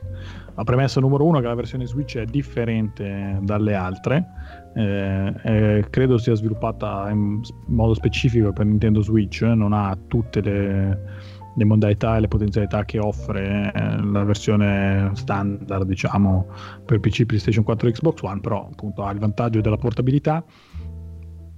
Per il resto FIFA diciannove resta sostanzialmente il, il gioco di calcio degli scorsi anni, con le solite migliorie che vanno a tentare di darvi qualche miglioramento appunto su quello che è il sistema di gioco, e soprattutto si avvale adesso anche della Champions League, che è strappata di mano come ultima grande baluarda delle licenze della concorrenza di Pro Evolution Soccer. Trovate poi le solite modalità ormai, a partire da quella ormai vincente di FIFA diciannove che è Ultimate Team, e con qualche eh, piccola nuova novità anche sul fronte delle modalità di gioco, come per esempio la modalità sopravvivenza, dove ogni volta che segnate un gol perdete un giocatore, eh, qualcosa che si era vista per esempio già in FIFA Street. E poi per il resto insomma FIFA diciannove si è parlato un po' quest'estate, soprattutto per uh, il trasferimento di Cristiano Ronaldo, che ha scombussolato i piani in casa Electronic Arts, visto che era, è, è l'uomo di copertina, quindi tanto ha dovuto affrettarsi a rifare le copertine, e poi era un riferimento importante per quella che era la carriera del, del giocatore, la storia diciamo di Alex Hunter, che è questo aspirante campione che troviamo nella modalità carriera e che doveva interfacciarsi con diversi giocatori, su, credo, del Real Madrid, tra cui Cristiano Ronaldo. Ora non ho idea di come hanno risolto questa particolare problematica. Tu Flavio sei interessato? No, perché abbiamo detto S- che pes, pes, siamo pes. Pessari. Sì, sì, sì. sì ecco. Sì. Anche io confesso la mia fede pessara, non tanto per quelle che sono discorsi di... Insomma, è proprio il sistema di gioco che mi piace è di vero, più. Anche a me. Trovo un po' più gradevoli i ritmi di P E S, eh, poi appunto insomma, stiamo parlando di due giochi che per quanto riguarda il calcio sono tutti e due validi, quindi se eh, per scegliere quello che eh, fa più al caso vostro, se volete di entrambi è disponibile una versione dimostrativa, quindi potete tastare con mano e capire qual è più nelle vostre corde. Noi siamo arrivati in fondo, anche questo mese ce l'abbiamo fatta, resta soltanto l'inevitabile eh, listone finale con eh, i vari spostamenti di casacca, titoli di D L C, per Switch, diciamo la verità. Soprattutto dove, swi- dove Switch ovviamente ha una lunga, una Svetta. grossa presenza, esatto. Si parte però con due titoli che in realtà sono inediti, ma erano talmente il mese era talmente affollato che ho voluto schiaffare qua in fondo. Il primo è NASCAR Hit tre, che arriva il sette settembre per P C, PlayStation quattro e Xbox One, e l'altro è N H L diciannove, quattordici settembre, in arrivo su PlayStation quattro e Xbox One. Non me ne vogliono gli amanti di NASCAR e di hockey, ma vista la, la scarsa rilevanza nel nostro paese, ho preferito tenerli qua in fondo. C'è spazio anche per espansioni D L C, c'è spazio soprattutto per Destiny due I Rinnegati, già arrivato visto che è del quattro settembre, e eh, di Xenoblade Chronicles due torna The Golden Country, che arriva il quattordici settembre. Arriva anche The Shadow War, il D L C per Call of Duty World War due, che è già arrivato su PlayStation quattro e ora arriva anche su P C e Xbox One, e eh, ci sono tre giochi che erano già disponibili su P C, ora arrivano anche su PlayStation quattro, Switch e Xbox One. Il primo è Mutant Football League Dynasty Edition il diciotto settembre, l'altro è Scribblenauts Mega Pack il diciotto settembre e infine This Is Police due il venticinque settembre. Chiudiamo appunto col listone dei giochi che citava Flavio, che vanno ad aggiungersi alla già ricca libreria di Nintendo Switch. Abbiamo innanzitutto Broforce il sei settembre, Hyper Light Drifter il sei settembre, Dust An Elysian Tale il dieci settembre, Wasteland due il tredici settembre, Bastion il tredici settembre, Undertale il diciotto settembre, Broken Sword cinque il ventuno settembre e Towerfall il ventisette settembre. In più abbiamo un gioco che ci può dire Manu. Due in realtà, uno è The Spectrum Retreat, di cui abbiamo già parlato, che arriva su Switch il tredici settembre, e poi un gioco particolarissimo di, di cui ho scoperto solo nei giorni scorsi, che si chiama Stay e che interesserà sicuramente Flavio, che arriva su Switch il dodici settembre, già uscito su P C e Xbox One, e su, e su Switch e PlayStation quattro arriva, che è, eh, prende l'idea di Lifeline, di cui mi pare che ci avevi parlato proprio tu, Flavio, tra sì. l'altro, se non ricordo male, e la eh, diciamo ampia, espande in un'esperienza mh, thriller in cui bisogna praticamente aiutare questo personaggio, eh, questo mh, terapista depresso che è stato mh, rapito, comunque insomma queste sono le premesse, e quindi si trova confinato in questo spazio, in questo edificio, in questa stanza, e ehm, senza contatti con l'esterno, al di là di una chat con la quale può comunicare con il giocatore, e quindi il giocatore naturalmente deve indirizzarlo, fargli fare una serie di scelte, lo può controllare attraverso la webcam, quindi può vedere quello che fa, e il tempo scorre in tempo reale, quindi lasciarlo troppo tempo da solo potrebbe, potrebbe portare a delle conseguenze catastrofiche, fra cui la sua morte, e eh, ci sono tipo ventiquattro capitoli, sette finali diversi, insomma un'esperienza abbastanza ricca, con varie, vari possibili esiti, scelte, ehm, avere un atteggiamento piuttosto che un altro nei suoi confronti ne condizionerà il comportamento, eh, le scelte naturalmente influenzano l'evolversi della storia, abbandonarlo a se stesso avrà un, delle conseguenze e via dicendo. Mi sembra un titolo interessante. Tutta robetta che su quello schermino ah, fa la eh, sua porca capito? Figa. Ma... Esatto, non è, non è stato recensito entusiasticamente eh, la, su P C, devo dire la verità, per cui non lo so, andiamoci un attimino con i piedi di piombo, però è interessante. Ma eh, voi l'avete giocato Lifeline? No, ti dico la verità, no. E che aspettate? Ti eh mi vergogno, infatti. Peste eh, non vi so. colga. Esatto, peste ci colga, hai ragione. Ma io ah. mi faccio, cos'è, com'è che era, il porcellino di terra? Eh sì. Perché non è possibile che tu ogni settimana arrivi a coinvolgerci. Sì, esatto, capito. Ma lo facciamo tutti, ognuno fa la sua parte, ah, sì, qui. Sì, però il fatto è che tu predichi, poi dopo eh, esatto, dici, mentre dovete, noi, dovete, noi poi compriamo, potete, capito qual è il problema. Noi eh. diciamo, eh, beh, eh, allora, ha ragione, non possiamo. Fate come vi pare, fate come vi pare. Allora, voi mi state dicendo Vai, che, no. che abbiamo scalato. Ah, giusto, io sempre mi dimentico questa cosa dei manchino. Beh, è difficilissimo eh, questo mese. Qui io sono in difficoltà. Sono in difficoltà, però vabbè, dovrò dire quello lì, il seducer lì, come si chiama? Ma come seducer? Super seducer. Ma... Ah, dici Senran, Senran eh, come Kagura. Dico Senran, non lo so, abbiamo... Ma oddio, sì, forse, forse è un po' più imbarazzante, avete ragione, ma sì. Molto più imbarazzante. È che l'avevo quasi rimosso, perché no? Va bene. Eh, ricordiamo che Daniele non lo ha dato a Senran, eh? No. No, perché erano i due contendenti principali, ma ha vinto Super Seducer perché è il seguito di un gioco imbarazzante. Ah, ecco, okay.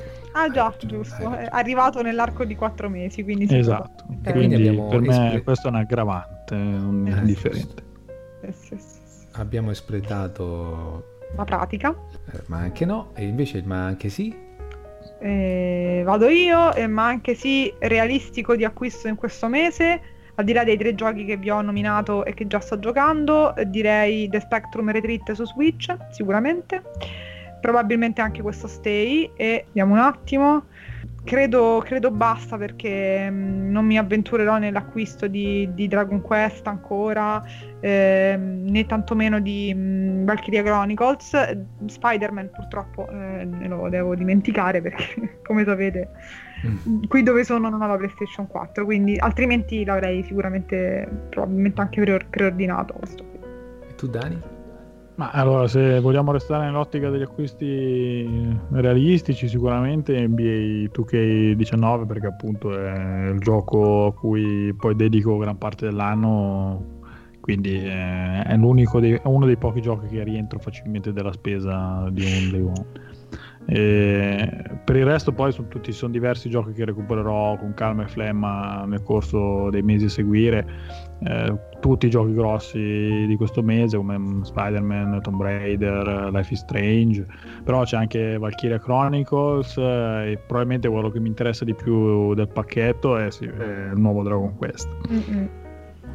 Allora. Poi tra l'altro, insomma, abbiamo citato prima Dakar diciotto, non so cosa ne verrà fuori, ma mi incuriosisce molto. Io, dicendo quello che, che farò io, faccio anche dei veci di Alessandro, che avrebbe sicuramente detto la stessa cosa, cioè che a settembre io non comprerò nulla perché non ho la pecunia, perciò devo attendere periodi migliori. Però se devo dire questo settembre, a, ad analizzarlo con calma insieme a voi, si è rivelato uno dei mesi che mi mettono maggiormente in difficoltà da quel punto di vista, cioè dell'acquisto, perché caspiterina, a parte i titoli V R che comunque sono tutti e due interessanti e da provare, sì. Dakar, Dakar diciotto, adesso vado in ordine di interesse, dopo Spider-Man ci metto Dakar e poi posso sicuramente metterci Planet Alpha, che si è confermato anche essere interessante, N B A due K, perché no, N B A Live si deve provare, certo non li prenderò entrambi, però no, secondo me settembre, per quanto mi riguarda, si candida ad essere uno dei più dei mesi più interessanti. No, in sicuramente. Tra l'altro, tra l'altro tu dici così e sei pure uno che non è interessato a Tomb Raider, che comunque sono un titolo di di spicco, fascia, sì, e, e idem se due lo prenderei. Tu scansi, eh, ma tu pre- prenderesti prenderesti il primo episodio e poi aspettare, non so, uno o due mesi per il secondo? Io non l'ho neanche menzionato perché naturalmente aspetto la, la serie completa, ah, non, ce la faccio, non ce la faccio io a prenderli così. Sì. Infatti io il primo l'avevo giocato tutto insieme. Sì, sì, sì, sì anch'io, sì. anch'io. No, hai ragione, hai ragione, però anche quello mm. è un titolo di interesse. Beh, ah, sì. Va bene, siamo riusciti a scalare la montagna anche questo mese, siamo arrivati in cima, ha piantato la bandierina di Vita Extra su settembre, non resta che darvi appuntamento a Uh, un giorno che non è troppo oltre la metà di, di questo mese per il nuovo episodio di Incontri e Avvistamenti, che come saprete insomma ormai è la chiacchierata che facciamo in modo un po' forse più irregolare rispetto alle uscite del mese, ma ci siamo ripromessi di farla tutti i mesi da, da qualche tempo e quindi speriamo di mantenere la parola anche per questo mese. La chiacchierata, dicevo, che facciamo sul giocato e sulle cose notevoli in generale dal mondo dei videogiochi che ci permettiamo di segnalarvi. In quell'occasione ci sarà con noi di nuovo anche Alessandro, che salutiamo, così come salutiamo tutti voi ascoltatori, ci siete mancati, salutiamo eh, gli amici della saletta con cui commenteremo sicuramente questa puntata appena l'avranno ascoltata e vi diamo appuntamento a raggiungerci lì. Eh, ma prima, eh, consuetudine ormai è diventata, non è neanche più una sorpresa, voglio dare un codice e si tratta, e si tratta di un titolo che eh, io ho, ho provato, provicchiato, perché il numero due che ha il, il multiplayer, dovevamo giocarlo insieme, ancora non ci siamo riusciti. Ah. Si tratta di un codice di How to Survive, che è un bel, adesso bellissimo, forse non posso ancora dirlo perché l'ho iniziato, Vediamo. ma eh, non vorrei esagerare. Però si tratta di un bel titolo che mi ha sorpreso, sia perché comunque mi piace la modalità isometrica di visualizzazione, sia perché è un, un gioco di sopravvivenza con modalità di potenziamenti, quindi anche di, sì, di, di gioco di progressione del personaggio. Eh sì, mm-hmm. eh sì. E in ambientazione zombie, diciamo, è un gioco di questi, eh, cioè siete in un'isola infestata, naufraghi e dovete venirne un po' a capo. Bella l'ambientazione, divertente il gioco. Quindi How to Survive, il codice è il seguente, parliamo sempre di Steam: sette, Ilunga, nove, sei, X, zero, Vicenza, K, Ferrara, Livorno, Torino, Frosinone, quattro, otto, Napoli. Non lo sbloccate voi, vi prego, anche perché il primo ce l'hai, ma ce l'abbiamo tu, già, ce c'ho anche il secondo io, eh, ecco, non... Allora non fate gli schifosi. Alessandro, non lo sbloccare tu. Tecnicamente è un ascoltatore, eh, può anche... ha tutto il diritto. Va bene, grazie per averci seguito fin qui, appuntamento a prestissimo. Un Ciao saluto a tutti, a tutti.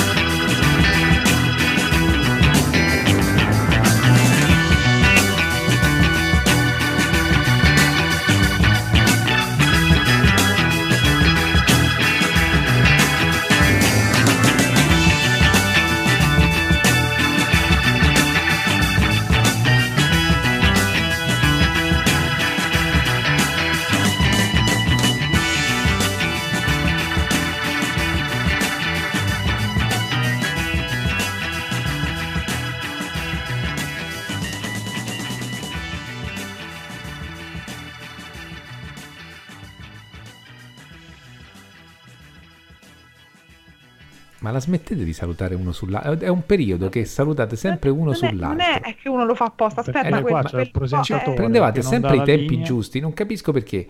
Allora, su. Vado. Ciao a tutti. Un saluto a tutti. Oh, e che cavolo.